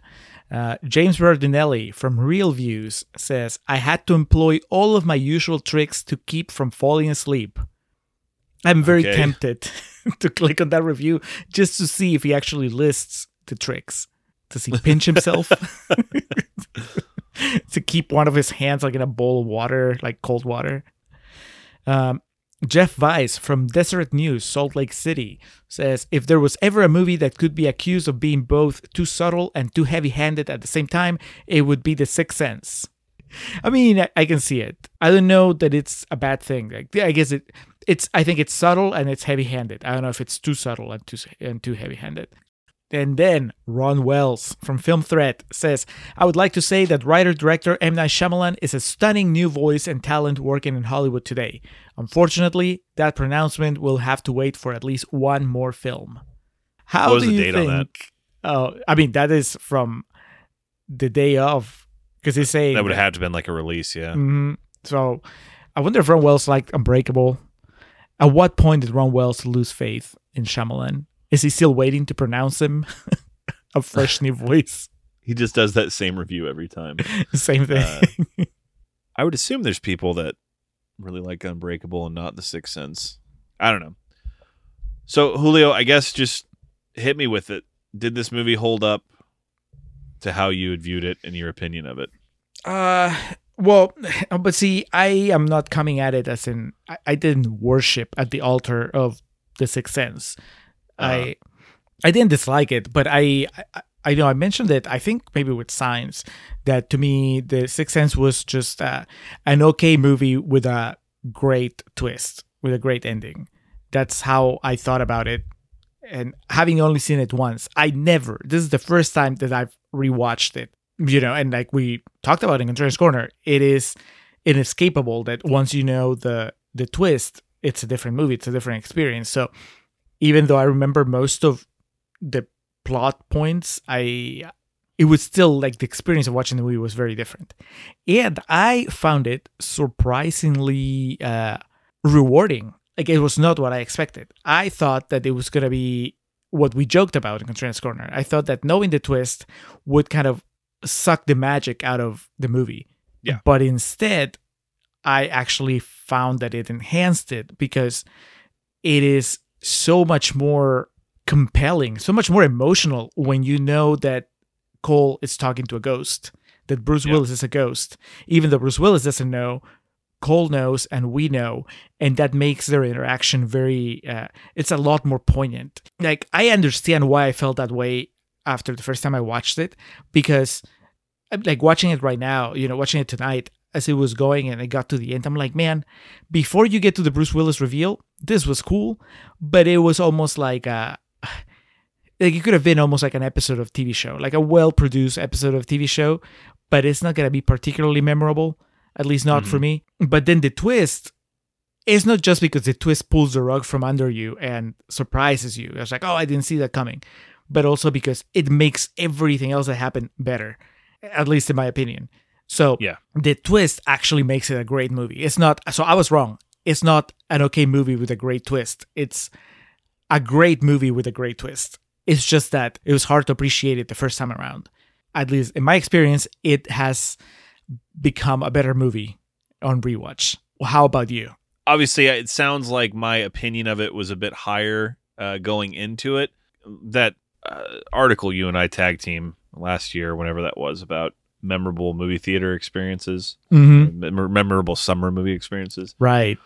i like clear as day remember going to see this for my buddy's birthday and just sitting there in the theater and just being like whoa um, so there's like this embedded nostalgia uh, that's always going to be there that I really enjoy about it. But then I probably saw it again two or three times in the years that followed. I haven't seen this movie start to finish in at least 15 years. But anyway, like in my mind, it was still a really good movie. And so watching it tonight, you can't unsee that he's dead. So you, that's never that ha- that's going to happen once. That's Luke, I am your father. You see that once, and your Mhm. emotion to that happens one time. But much like uh, The Empire Strikes Back, that doesn't necessarily mean that you can't rewatch it and enjoy it and find things to take away from it. Uh, yes, there are plot holes, and yes, a lot of the things that people make fun of this movie uh, about are accurate and funny. Um, but that doesn't mean that I don't think it's a really great movie. It doesn't mean that I don't think the performances are excellent, and then the beats that are hit aren't great. I think they are, and you know, there's plenty of movies that we've talked about uh, Halloween is my favorite movie ever. Yes, there's plot holes, and yes, there's things about it that like don't make sense and are very silly, and the things people make fun of about are mostly accurate. I don't care. I think it's awesome, and that's kind of where I'm at with the Sixth Sense. Of if you want to go through it with a comb and say, well, this doesn't make sense, this we we pointed out things that don't make sense in the movie. I don't care. I guess that's my point. M Night Shyamalan, when he made this movie, wrote that, but that's not the shit he cared about. And when I see a movie like this, that okay, well, it doesn't care about these minor infractions, so I don't really need to either. But when I see what the movie does care about, which is the relationship with Cole and Malcolm, and just the idea of what's going on around Malcolm, or excuse me, Cole, Mm-hmm. and his like coping and accepting with it and using Malcolm and you know in the end helping him what the things this movie cares about it does an incredible job with. So it's a movie that I kind of refuse to get hung up on the little you know inaccuracies or nuances about it. You know what I mean yeah. For i mean all the how easy it is to criticize the logic behind uh bruce willis's situation i guess. Uh i mean Shyamalan does go, do a pretty decent job at just kind of covering his ass once the reveal happens because basically you have cole saying that well they don't know that they're dead and they see what they want to see. So you can kind of like like we said in extinction right? Like you can you know oh the robots program themselves to believe they're human therefore they don't perceive all the things that make them not human. And same thing here it's like bruce willis believes that he's still alive and his mind won't let him see anything that would prove otherwise. So he doesn't notice you know in, in his mind he fills in the gaps i guess with you know, oh, I'm just losing time. I'm sorry. I'm always working. That's why I don't see my wife so often. I can buy it. I, I don't really. I, I know that we can get hung up on it, and that's kind of like what we're doing in Contrarian's Corner. But yeah, I, I think that it's fine not to get started on the like, man, how far he has come or how far you know he's fallen. But this was this is so well written compared to other things that Shyamalan's done later on. You know what I mean? Like this is not just that he nailed all the emotional stuff and let that carry the movie. Like I think that overall, like the structure is well, like it's so smart. I, I love the fact that we don't see the ghosts until Cole tells Bruce Willis.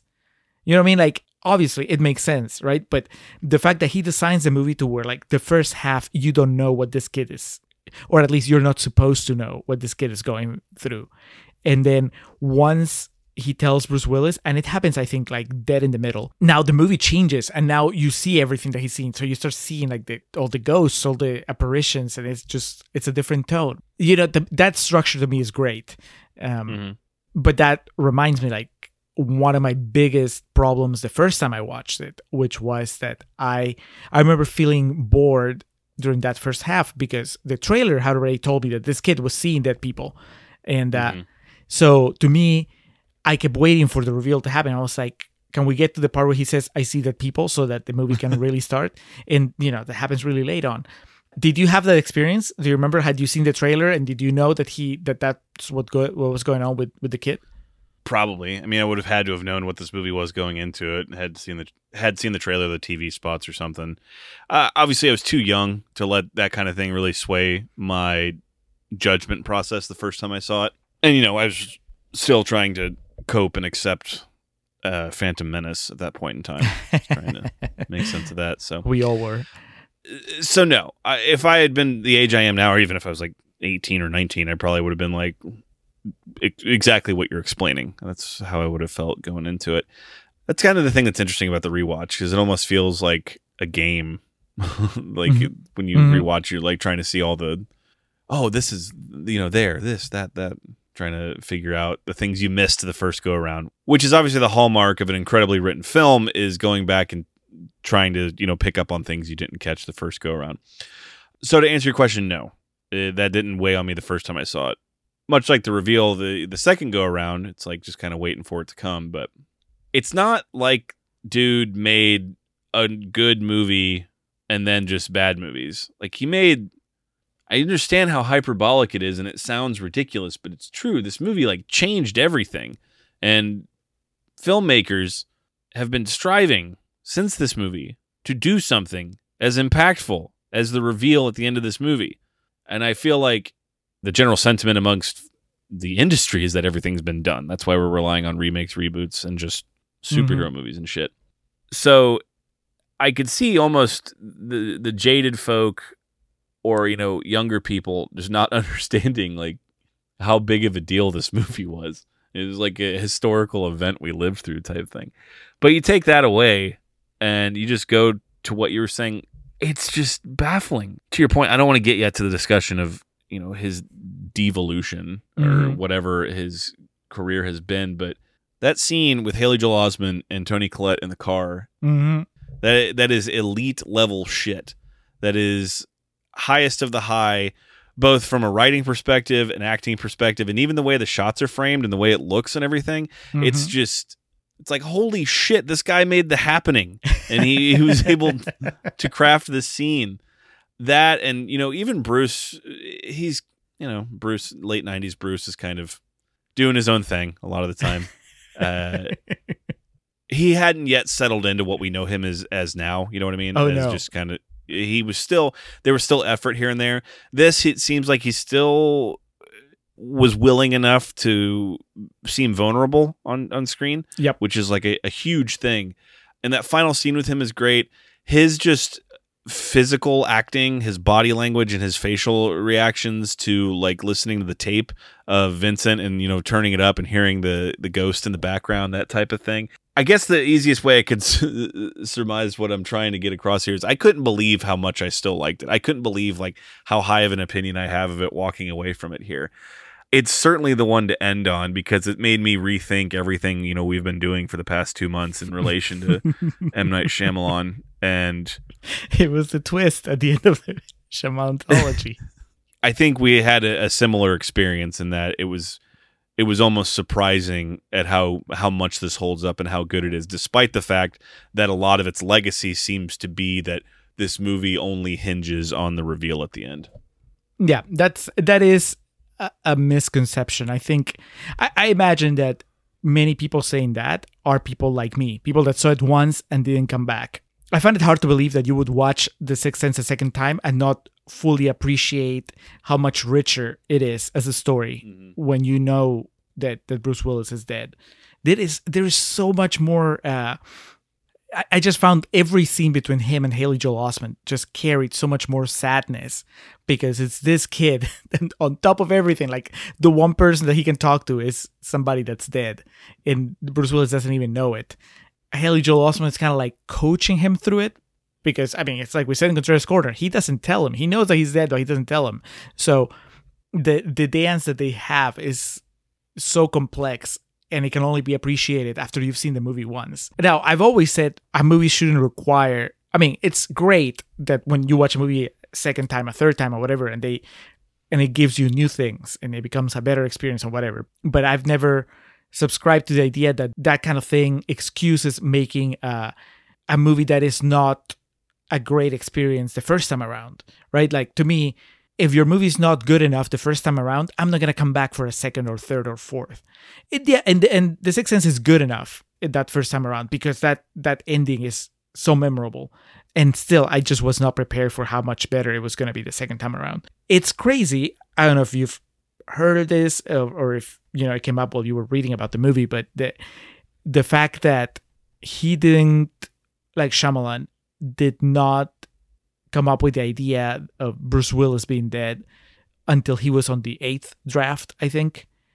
So Wow. I know that's you know to, to me the idea that he was writing a much more straightforward movie you know where it's just like oh, it's a kid that can see that people and this psychiatrist psychologist is helping him so he was writing the movie that it that it seems like we're watching you know until you get to the twist and then at some point he realized oh you know what would be great? If Bruce Willis was dead also. And that that's the moment where he changed history you know where he kept rewriting until he got to something that was truly special. I mean i will you know go back to that. I mean if you take the twist away then this movie's just it's just a horror movie. Do you disagree with Mhm. that? No. One of the things I did find Julio kind of falls in line with that. Uh, Toni Collette had said she was so moved by the emotional resonance of the story while filming, she didn't even realize it was a horror film until after it was released. So it is not on my horror shelf. So I would agree with you on that. I do not classify this as a horror movie. There are jump scares, there are elements of it that are uh, definitely frightening, but I view this as more of like a you know, like a fictional drama type thing. Mhm. And because of the ending there, because that completely changes the entire movie. And that's something I did not appreciate, uh, maybe even until this viewing. Just the whole idea. Because Cole knows he's dead the whole time, right? He knows Mhm. that Bruce Willis is dead. Yeah, there's. I don't think there's a question of that. Like, Okay. uh, yeah, because he runs. That that's one of the things I loved. Like that, you know. Obviously, I didn't catch the first time, and that is that he's running away from Bruce Willis at the very beginning of the movie because he's afraid of him, not because he's a kid that doesn't want to, you know, have a sit down with with the doctor. It's just because like, Oh. oh, another one of these fuckers, and he runs and he hides in the church. I see. Okay. But yeah, to the the whole point of it, it changes the whole movie and it makes it so much better. And to your point, you're exactly right. If the movie had just ended, you know, I don't know how it would have ended if Bruce Willis wasn't dead, but it changes it from being just kind of like a eh, one of those 13 ghosts, uh Queen of the Damned, one of those really like just kind of cheesy late 90s horror movies that was released to being The Sixth Sense. And you know, we had mentioned there towards the end of uh, Contrarian's Corner, Haley Joel Osment had an interesting run of it. Uh, I do not at all question that he should have received a you know Best Supporting Actor Academy Award nomination for this. He's so fucking good in it. mm-hmm. In addition, M Night Shyamalan was nominated for Best Original Screenplay, uh, as well as Best Picture and Best Director. Uh, Toni Collette was nominated for Best Supporting Actress, and the movie was also nominated for Best Film Editing. It won none of them. That's So when they left- Shyamalan said, "I'll show you." and they left Bruce out in the cold. I'm like, no, man, Uh, you've done better. Bruce was good, but let's you know we can pump the brakes on that. Um, Best Supporting Actor went to Michael Caine for The Cider House Rules. Best Supporting Actress, of course, in 2000 went to Angelina Jolie for Girl Interrupted. Uh, and then the one-two combination of Best Picture and Best Director both fell with uh, Mr. Sam Mendes for American, American Beauty. Beauty. Tom Cruise was also nominated for Best Supporting Actor. That was the one I was rooting for. Uh, Man, that was a loaded uh, Michael Caine, Tom Cruise, Michael Clarke Duncan, Jude Law, and then little Haley Joel Osment. All great movies too. That's uh, the Green Mile and uh, Talented Mr. Ripley, right? You got it. Star-studded, all-star team. I really like uh, Haley Joel Osment. I like them a lot more now than the first time I watched the movie. Again, it's just the kind of things that we build up in our heads as Mhm. years go by, and you just remember certain aspects of the movie. So to me, whenever I thought of his performance in The Sixth Sense, I just thought of this little kid whispering all the time, and that is not accurate at all. He has, he- he- I mean, he does a fair share of whispering. It's well delivered, but there's also a lot more to his character. Like Bruce Willis, the, the, his whole thing is Bruce Willis is almost monotone here, and, and that's fine because that's what he's going for. But um, Yeah. Haley Joel Osment has a lot more variety in what he does with with his voice and with his behavior. And he, I'd forgotten that there are a couple moments where he's actually playful. Uh, most notably when he's trying to recreate the magic trick. Like I completely forgotten about that because that's just so lighthearted, you know, compared to just how torture he is most of the movie. And then in I guess the previous scene where he tells Bruce Willis something like, uh, "I didn't think that you were funny," or "I didn't think you were the the funny kind of person," or whatever. It, it's just that made me laugh out loud when he called him out on that because he's just so dead serious. I guess that's the you said that was the audition scene for Michael Cera, so. Yeah. Cera didn't nail it, but uh, Haley Joel Osment did. So he's great. They complement each other so well with their performances. Mm-hmm. It's I don't know how how old was he was Haley Joel Osment, but he is so good at selling the scares too that and, and I don't think I'd appreciated that enough the first time I watched the movie. Just how he looks like a little kid that's terrified. You know, child actors are hit or miss, and you know, you with him it was clear that they got somebody that could do all the things. So that that was great. Now Toni Collette, I remember thinking that her nomination way back then, I was like, really, the mom from The Sixth Sense? Like I didn't really get it because all the good stuff that comes with her performance, I think I was too young to appreciate the first time. Yeah. And I told you whenever we brought up The Sixth Sense in the Shyamalan anthology, I knew that one of the things I was most excited about in this revisit was uh, seeing Toni Collette's performance because over the years I've grown to really like her as an actress, and I'm like I'm sure that she brought something to The Sixth Sense that just went over my head back in the '90s, and that is 100% true. I mean, I mean, this is also part of the screenplay, obviously, but I, I just like how it's not just that she's strong, but also, but that she is strongly on her son's side.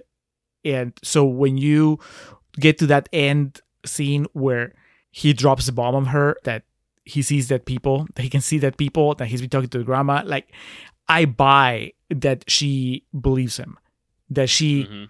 takes a moment to kind of regroup and tell him, okay, we're gonna figure this out, and gives him the chance to provide, you know, somewhat proof of what he's saying. If her performance hadn't tracked throughout the movie, you know, if hadn't set the foundation for that big ending, It would have been just like we were saying, like this is so unbelievable that Right. she could believe this. Yeah. why why didn't she take him to a doctor right away? you know, Mhm. but instead you buy it. You're like, yeah, she she loves her kid. She's been trying to figure out what's wrong with him, what's going on, why won't he talk to him, and now he's telling her, and she makes a decision to believe him, and and then that ends with the whole story about the the grandmother. So she's so good, and I, I don't mind the accent. I don't know what she's going for. I've never heard her speak with that accent, and I, I mean, I dig it for the character. When it comes to accents, it has to be something really like outlandish for me to like point out and say like, "Oh, this is taking me out of the movie." It was more of a novelty. I don't know. How did you feel about her accent? Because we kind of joked yeah. about it about it a lot in Contrarian's Corner. Yeah, but I mean, they're in Philadelphia. It's very logical. That's if she, you know, her character grew up in Jersey or you know New York City or something and got transplanted, uh, and and you know ended up in Philadelphia along the way. Or like I said, Philadelphians have a very unique way of talking and an accent. And uh, at no point was it anywhere near something that took me out of the movie. All it did was it made me think her character was tougher than all the other moms that they introduced just because she had like you know that city accent going for her. Yeah, she's so good, man. She's I, wonderful. Yeah. yeah so now i'm like oh yeah 100% give her that nomination it, it was very well deserved i don't remember what else was going up against uh you know uh Shyamalan in the screenplay department but i am glad that they they acknowledged it too they're like man that's a hell of a i guess we all think of it as a debut but it wasn't really his debut he'd been building up to it for a little while Yeah, that's like um like the Ramones kind of got their big push with like Rocket to Russia, which was like their third album. mm-hmm. Uh so you know, it's that type of thing of what was Metallica? Master of Puppets, I think, was like their first big breakout, and then And Justice for All, you know, those were their third and fourth albums. So uh, I can think of other analogies that aren't rock bands with white guys in it, but you know, that's all that's coming to mind right now. hey aerosmith i think their first one was uh their first big hit was toys in the attic but before that they had get your wings and before that they had aerosmith the self-titled aerosmith there you go Well, alex you i can i can play your game they all can't be Appetite for Destruction, which was Guns N' Roses' first album. That they're they're not all going to be that, but just kind of finishing up with Toni Collette there. Uh, yeah, it, it- one of the aspects of the movie that I, I would say her and Haley Joel and Bruce are the three leads. You know, you have uh, Bruce's wife in this as well, uh, Olivia Williams, who's fine for Mhm. what her role calls for, but it's something good to say about when all the when those characters are on screen, they all command attention and they all have a presence about them. Uh, and yeah, Toni Collette is like the perfect cooler, so to speak, in this because it's usually these scenes that build the real tension are between Haley Joel Osment and Bruce Willis, and then you'll have you'll have tension like that whole dinner scene about the brooch with Toni Mhm. Collette and Haley Joel Osment, but then it, it kind of resolves itself at the end with the embrace and uh, obviously I think this go around my favorite scene was that one in the car with them at the end. You had mentioned the scenes with Haley Joel Osment and Bruce Willis, and just like the way Haley Joel plays them all. I, I never really caught and uh, never had as much got as much enjoyment as I did this go around from their last scene together, where it's like the only scene in the movie where Haley Joel Osment's like happy because he's like found his purpose with this affliction that he has, and he's gonna you know carry on with it and do good with it, which is great. Uh, Donnie Wahlberg is almost unrecognizable in this, and for a guy that I've spent a lot of my life mocking as just a person, not not as like a human being, but like as an actor, and uh, he has some lines that are just so bad in Saw Two that me and my old roommate Shutdown Brown, it, we would they were like part of our everyday vernacular. Like we would just say them to each other, like in passing, or uh, when we would jokingly get mad at one another, there was a line he has in one of the Saw movies where his son's like, "Well, then, then I'm just gonna go to mom's house or something like that," and Donnie Wahlberg like acting, he's like, "Then go!" and like yells at him. we used to say that shit all the time, just about you know. hey, I'm gonna go to Taco Bell. Then go, you know that type of thing. So, seeing him in something like this is, a very minor part, but it is incredibly memorable, and he's very good in it, and he's obviously very tormented, and it's very sad. It's very believable. I'm happy to say this will probably replace my Donnie Wahlberg, like my go-to. You know, like uh, the your brain, your schema, how you have like the the Wikipedia thumbnail for whenever you think of something. That would be Donnie Wahlberg. Up until this point, it was Saw, and he was at he was like a ring announcer at WrestleMania 10. And when he was walking down to the ring, Vince McMahon goes, "Yeah, NKOTB." So that's obviously something I always think of when Donnie Wahlberg comes up. Um, now that we're in real talk, how do you feel about him popping up as a doctor? That is, I would use the word inconsequential. That part could have been anybody. You or I could have done that, and so it's not something that I have too much of an umbrage with. I, I like it, in our signs episode. I really meant what I said about how eye rolling his reveal was in that, and I still love that movie. Mhm. So, if that's not enough to dissuade me from that, him in this certainly is not going to affect my thought process. It's a very small role. Uh, I'm glad that he doesn't have more of a back and forth with Toni Collette because then it could have potentially fallen apart because she's obviously in a completely different galaxy of him in acting ability. So But I kind of want to see Toni Collette just demolish him and you know deleted scenes. they just start riffing and then end up getting just really pissed off at each other. yeah, it, it didn't bother me either. I just I laughed because I'd forgotten it, that you know he was going to show up as a doctor. That just made me laugh. So we're in agreement that the cast is great. We like the script. hmm I, I think that we both fall on the side of this is as good, if not even better, than the hype leads you to believe. Yes. But I guess inevitably we have to look at everything that's come since and where we are now. And before we do that, I need to make sure, you know, I was so excited about this, I just jumped right in. My customaries. oh yeah, yeah, yeah. This was released on August 6th of 1999 and took the world by storm. Had a budget of $40 million with a box office return of over 670 million. Did okay for itself. I'm not going to go down the whole list of things it was nominated for, but uh, you know, outside of the Academy Awards, it cleaned up and was nominated for a ton of shit elsewhere.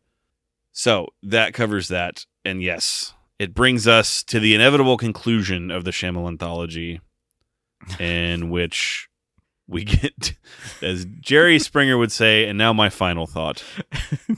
What happened?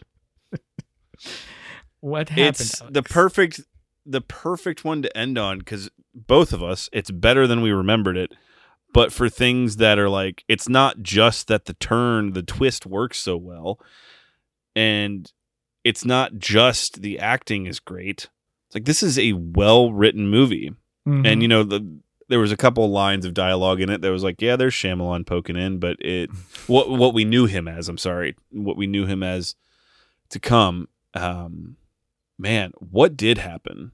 Because it's so signs is very good. We both agree on that. Signs is not as good as this. Do we agree as, on, on that? Yes. okay.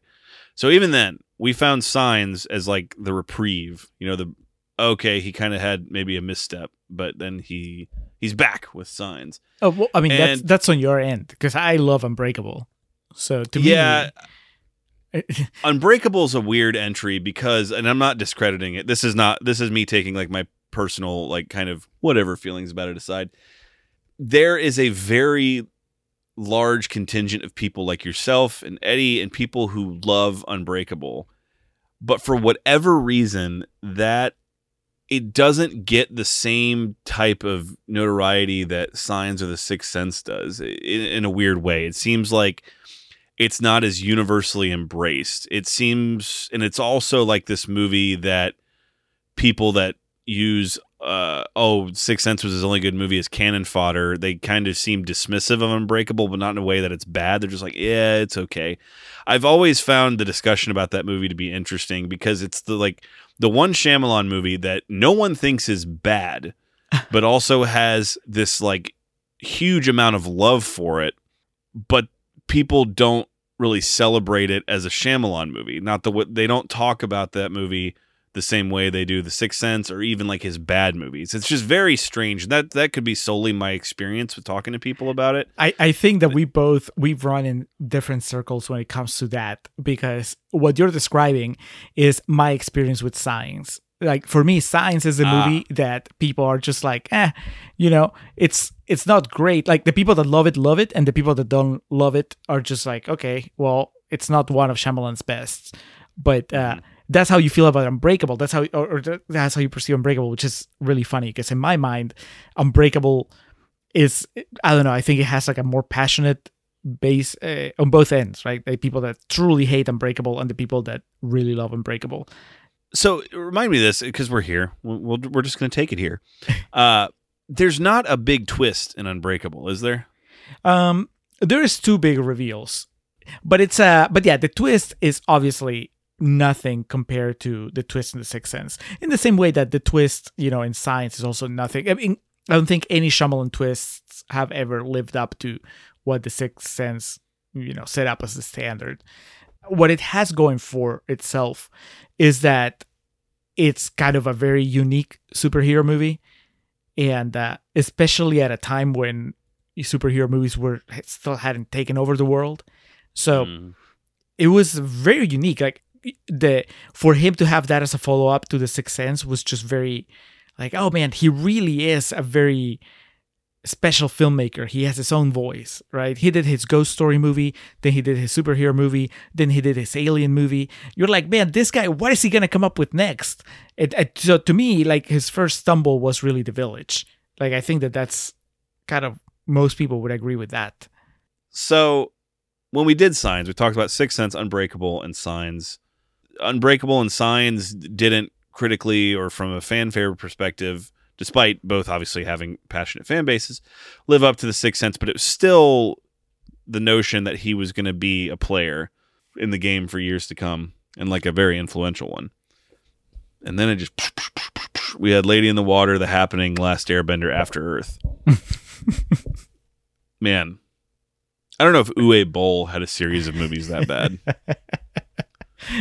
you see things in The Sixth Sense that would become, and I'm not just talking about him being in the movie, the scene in the jewelry shop about the ring, Yep. the some of the dialogue that Olivia Williams has in, you know, talking about and praising her husband.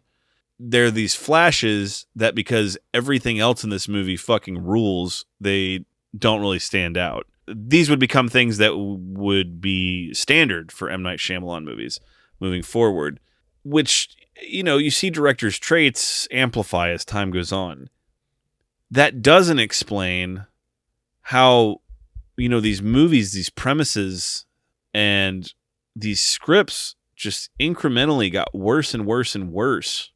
Do you think he was a guy that had a couple of ideas and then they did so well that he just had to Keep going. just like faking it? like uh it's like, oh, you know, his next movie's gonna be like, oh, and then you know, uh, a, a, a turtle uh, comes and he becomes president. Uh, you know, that would be the joke of like, you know, um, pulling a Homer. That episode where he accidentally saves the town of Springfield from like a nuclear uh, explosion. And then everyone keeps expecting him to do something good, and he everyone just learns he's like actually really dumb and doesn't know what he's doing obviously not saying Shyamalan's dumb, but you know what I mean? Like, do you think he just had a few ideas and then ran out of fuel, or do you think it's a, a matter of him buying his own hype? You know, obviously, this guy is doing well for himself, and he's doing better than me and Julio are doing in life. So God bless him. But it's just this is something we you have to talk about anytime he comes up because it's not a matter of it's not Star Wars. It's not you know subjective in the sense of I prefer this one over this one, uh, or I think this one sucks, knowing all the while that people love it. He made this movie and then went on in the past years to become like a punchline in the sense of people still go see his movies, but universally reviled movies one after another have come out by him. So, Julio, I'm all ears. Hit me with what you're, you you think the reasoning is for this. Well, I mean, there is obviously there's no way of knowing, but here's where what seems to me like the scariest option, the scariest possibility, which is that can you imagine being. Night Shyamalan and making The Sixth Sense, making Unbreakable, making Signs, even making The Village, and then slowly Lady in the Water, The Happening, Last Airbender, slowly kind of like losing your way and not being able to find your way back. That has to be terrifying, you know, like Yeah. to not even know how it went wrong. You're like, hey, I set out to tell a story. Every time I sit down, I write a script, and then I shoot it the best way I know. And for some reason, the first three times they were massive hits, and then at some point it just stopped working, and I don't know what else to do. Like that, that has to be scarier than anything that's happened in any of these movies.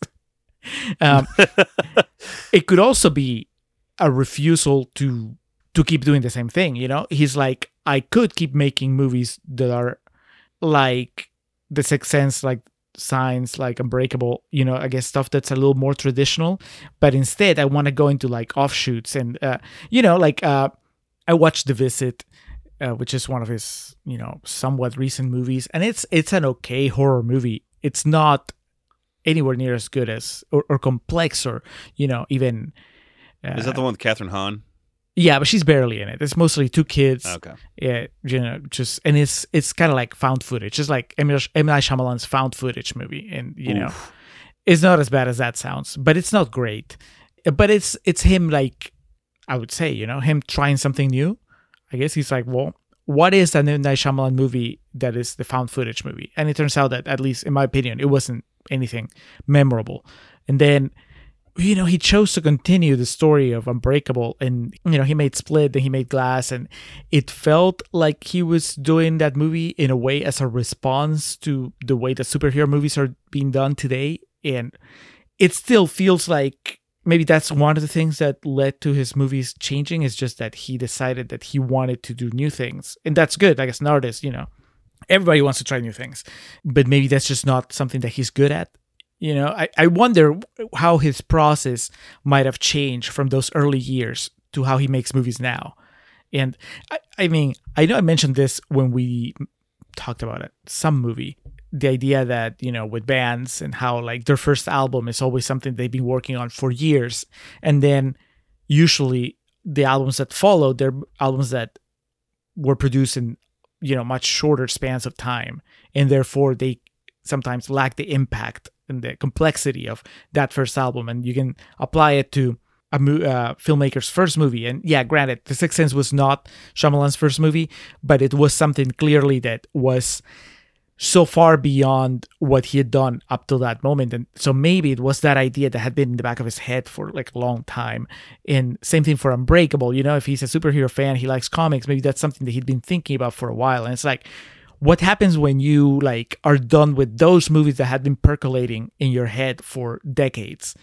And now you're like well now i have to do one almost from scratch. And that's where you come out with like Lady in the Water. You come up with Lady in the Water or you come up with uh you know the happening.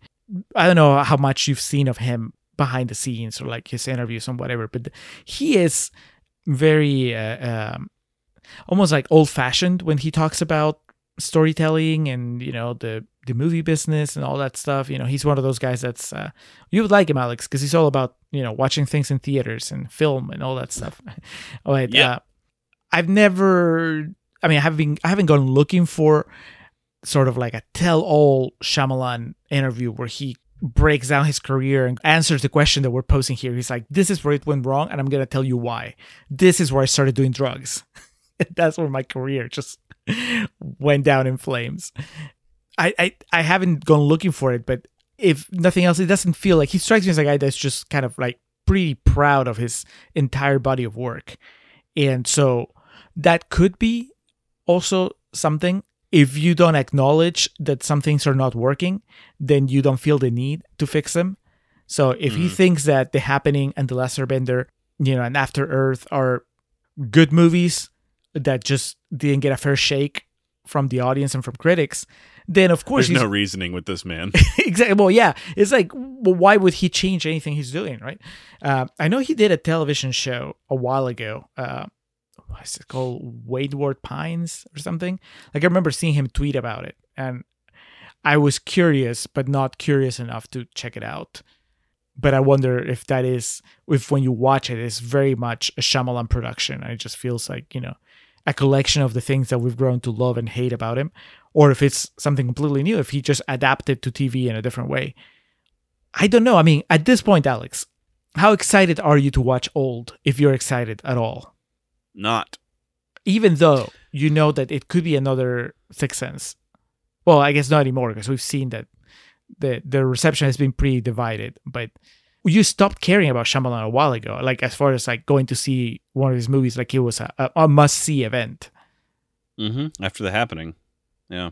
Yeah. Uh, Um, it's it's funny. A lot of the things you were discussing, because of course I can always make it a, a parallel to wrestling. Um, listening to you describe, you know, his career and some of the factors of it. You know, getting in his own head about what worked, what worked, and what didn't, but still finding success. There's this wrestler named Kenny Omega who. Uh, in 2017, had this really famous match at uh, Wrestle Kingdom, which is this big Japanese event that happens in the Tokyo Dome.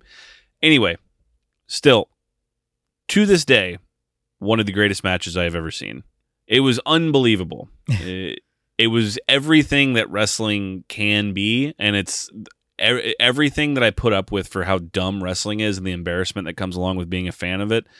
The the matches like that that happen are why you hang on to it and are things that make you proud to be a wrestling fan.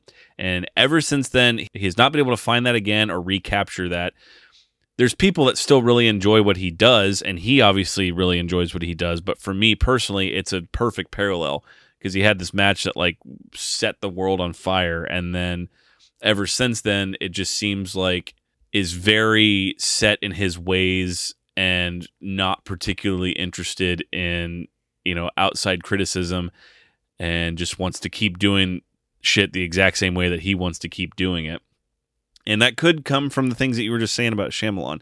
And that's what was really I was finding interesting about what we were talking about there. It could be, and I'm talking about Shyamalan again now. Kenny Omega, you're done. Go away. Uh, uncertainty that I had never thought about that. What you said about like I'm here now. What the fuck do I do? Uh, how do I keep doing this over and over again? Or just you know, brother knows what he wants to make and doesn't really give a shit what other people think, which to a certain degree is respectable because he's still we're 22 years after this and he's still getting you know projects funded and being given high amounts of money the budget on old was 18 million dollars which is a lot of money and he's still you know being given free reign to do what he wants to do because he's still M. Night Shyamalan. And to some people that name's a punchline. Some people there will be eternal contrarians that act like everything he makes is great but his name still packs a punch. He's still M. Night Shyamalan because, as we said at the the onset of this, from now until the end of time, he will always be the guy that made the Sixth Sense, and it has been proven that if you make something that good, you're granted uh, unlimited retries. he he has the unlimited continuous code from here till the end of time. Uh, yeah, he typed in the contra code at the opening credits of uh, yeah. Sixth Sense. It's I said Guns N' Roses earlier. You know how many shitty songs Axl Rose has written? Yeah, but he, fucker sang "Welcome to the Jungle," so Yep. let him keep doing whatever he wants.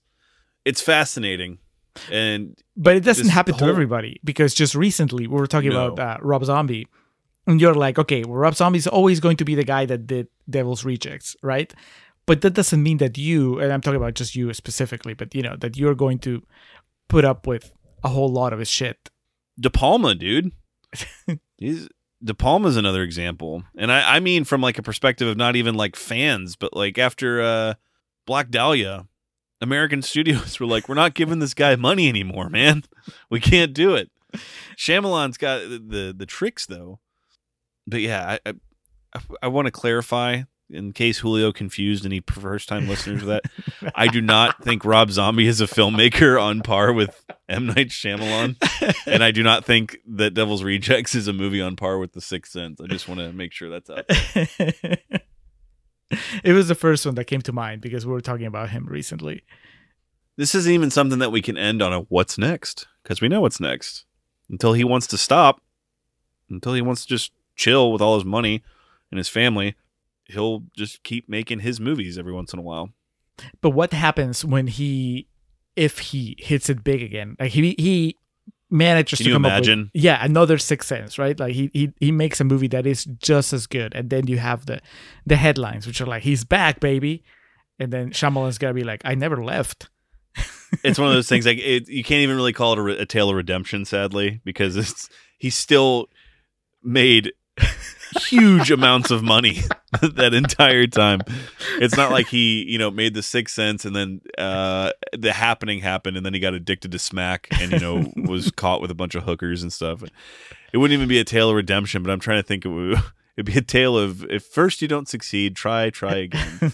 No it would I, I don't know. I don't even know what the message would be in that from an artistic perspective or like a a filmmaking perspective because it's if he did though, I, and I hope that happens, just because it would be, you know, the the ultimate would be he makes the big one again, something you know, the next Sixth Sense, like you said, and then you know, mic drop and Yep. leaves the industry. He, that could be what he's trying to do. He could have, you know, a huge blackboard in his basement or you know his garage with all these movie ideas on it, and he thinks that one of them is going to be the big one. so he can't wait to finally get another big hit so he can retire for good.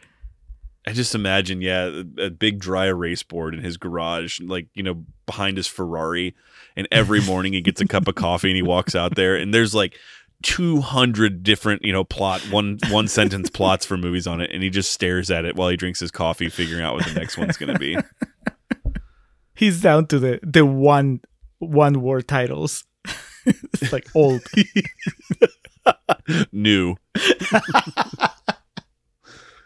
so winding down here before we circle back to the sixth sense and our final scores on it he's one of a kind and that's a good quality to have in any type of art and he's also someone you know you can't always do this you can't always be rob zombie or m night Shyamalan and be like this is what i'm making and this you just deal with it because that obviously doesn't work in the real world of music, television, film, etc. But it's admirable that he reached a certain level of fame, notoriety, and trust from studios that he just could start making just exactly what he wanted. That's a pretty cool place to be. Um, that's a place a lot of people would love to be. And it doesn't come easily and with good reason because we saw, yes, arguably three times he was given free reign and it succeeded, but then uh, way more times it did not. Through this journey, though, we found what he's good at, what he's bad at. We've been through the highest highs, lowest lows, and for all the joking and the is it better than the happening? Is it worse than the happening? I'm okay with the happening, the last airbender, Lady in the Water, After Earth, those movies as bad as they are, you know, I'm fine with those movies existing if it means that signs can exist, if it means that the sixth sense can Mhm. exist. You know, in a lot of cases that that would be backwards, like your shitty films come first and then it leads to the big crescendo and it doesn't. But I'm perfectly fine with the fact that I sat through those movies. Um, I, I didn't enjoy them. I'm not going to revisit them, but the fact that they're out there, but I can access signs in the sixth sense like that, that's all worth it to me and that's just from me personally.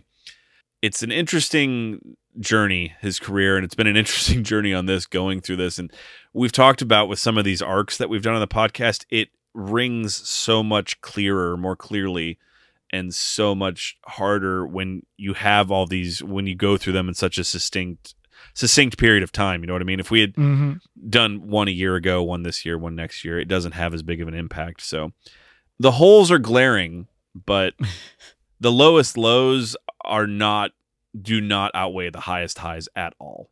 Yep. Even though at this point, most people would argue that the, the lows are much more numerous than the highs, but still, it's like you said. I agree with you. It's worth it, and I haven't sworn off his movies. I've I've sworn off being excited about a new M Night Shyamalan release, but I'm not at the point where I'm like I'm not watching them anymore. I still. I'll get too old eventually. Like, you know, at some point it'll be streaming on Netflix or something and I'll watch it then. But I mean, there are filmmakers that I've sworn off because I'm like, this is not, uh, we don't have enough in common to where I'm going to enjoy your movies. But with Shyamalan, it's happened at least four times for me because I, I actually enjoy The Village as well. So I'm still going to keep hope that that could happen again. Yeah. After watching this tonight, I I have to keep hope up. like this dude made this movie. It could take 50 more tries, but it could still happen again. Just just keep trying. Don't give We'll up at night. we believe in you. or you know we'll get 30 years down the line here and he's still trying. And if i have kids or you know a niece or nephew be like well let me tell you back in my day this guy made a movie that changed the world. Oh boy.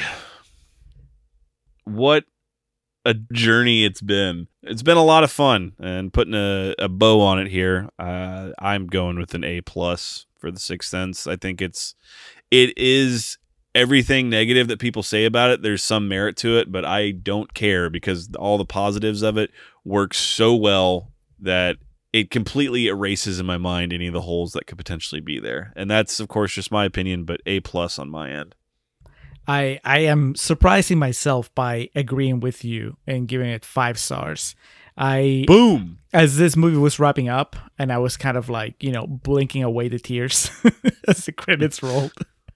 I was like, is this my favorite M. Night Shyamalan movie now? That can't be right. I need to rewatch Unbreakable and really settle this once and for all. Uh, if i do too i need to rewatch that and yeah we that could potentially be uh we circle back for a patron, patron, yeah. exclusive yeah Yeah, but I if The Sixth Sense is not my new favorite, it's definitely now the solid number two, right under Unbreakable. It's so much better than I thought it was gonna be on rewatch. So yeah, five stars. Well, there it is, Mr. Shyamalan. We thank you for it all: the tears, the laughter, the anger, the confusion. that completes the Shyamalan anthology here on the Contrarians, and we thank you, the listeners, for Or does it, this whole time.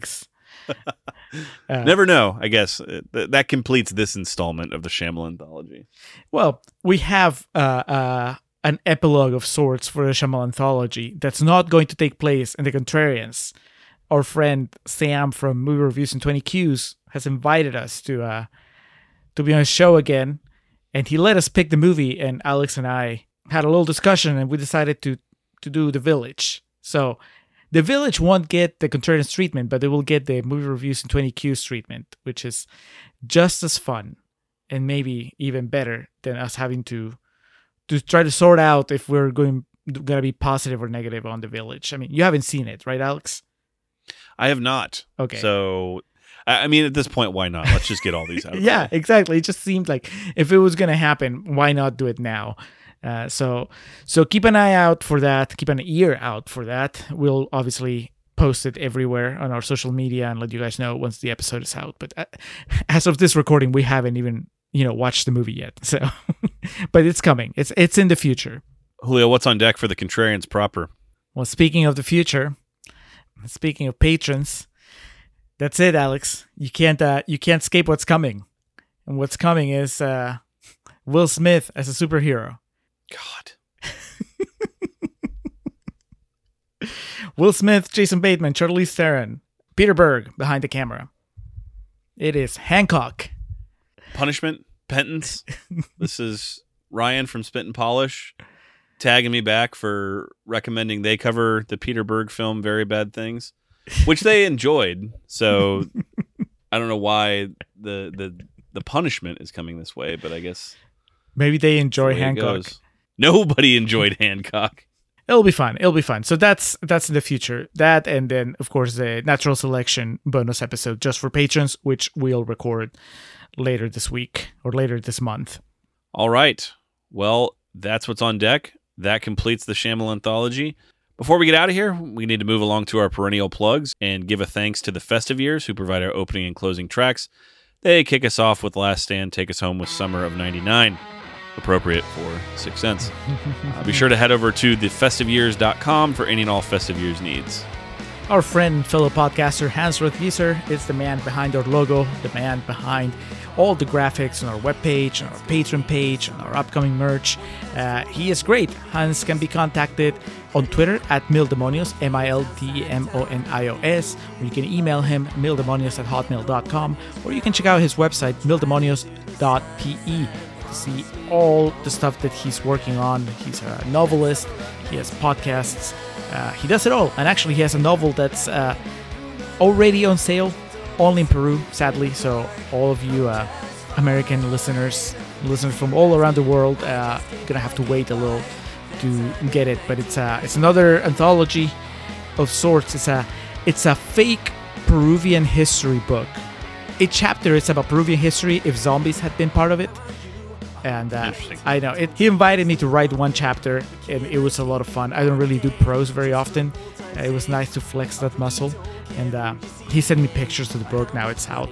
It's called uh, Historia del Perú, like Peruvian history, but instead of the S in history, it's a Z uh, because you know zombies. Sounds like a lot of fun. I can't wait to read the whole thing. But anyway, Hans, thank you for all your support.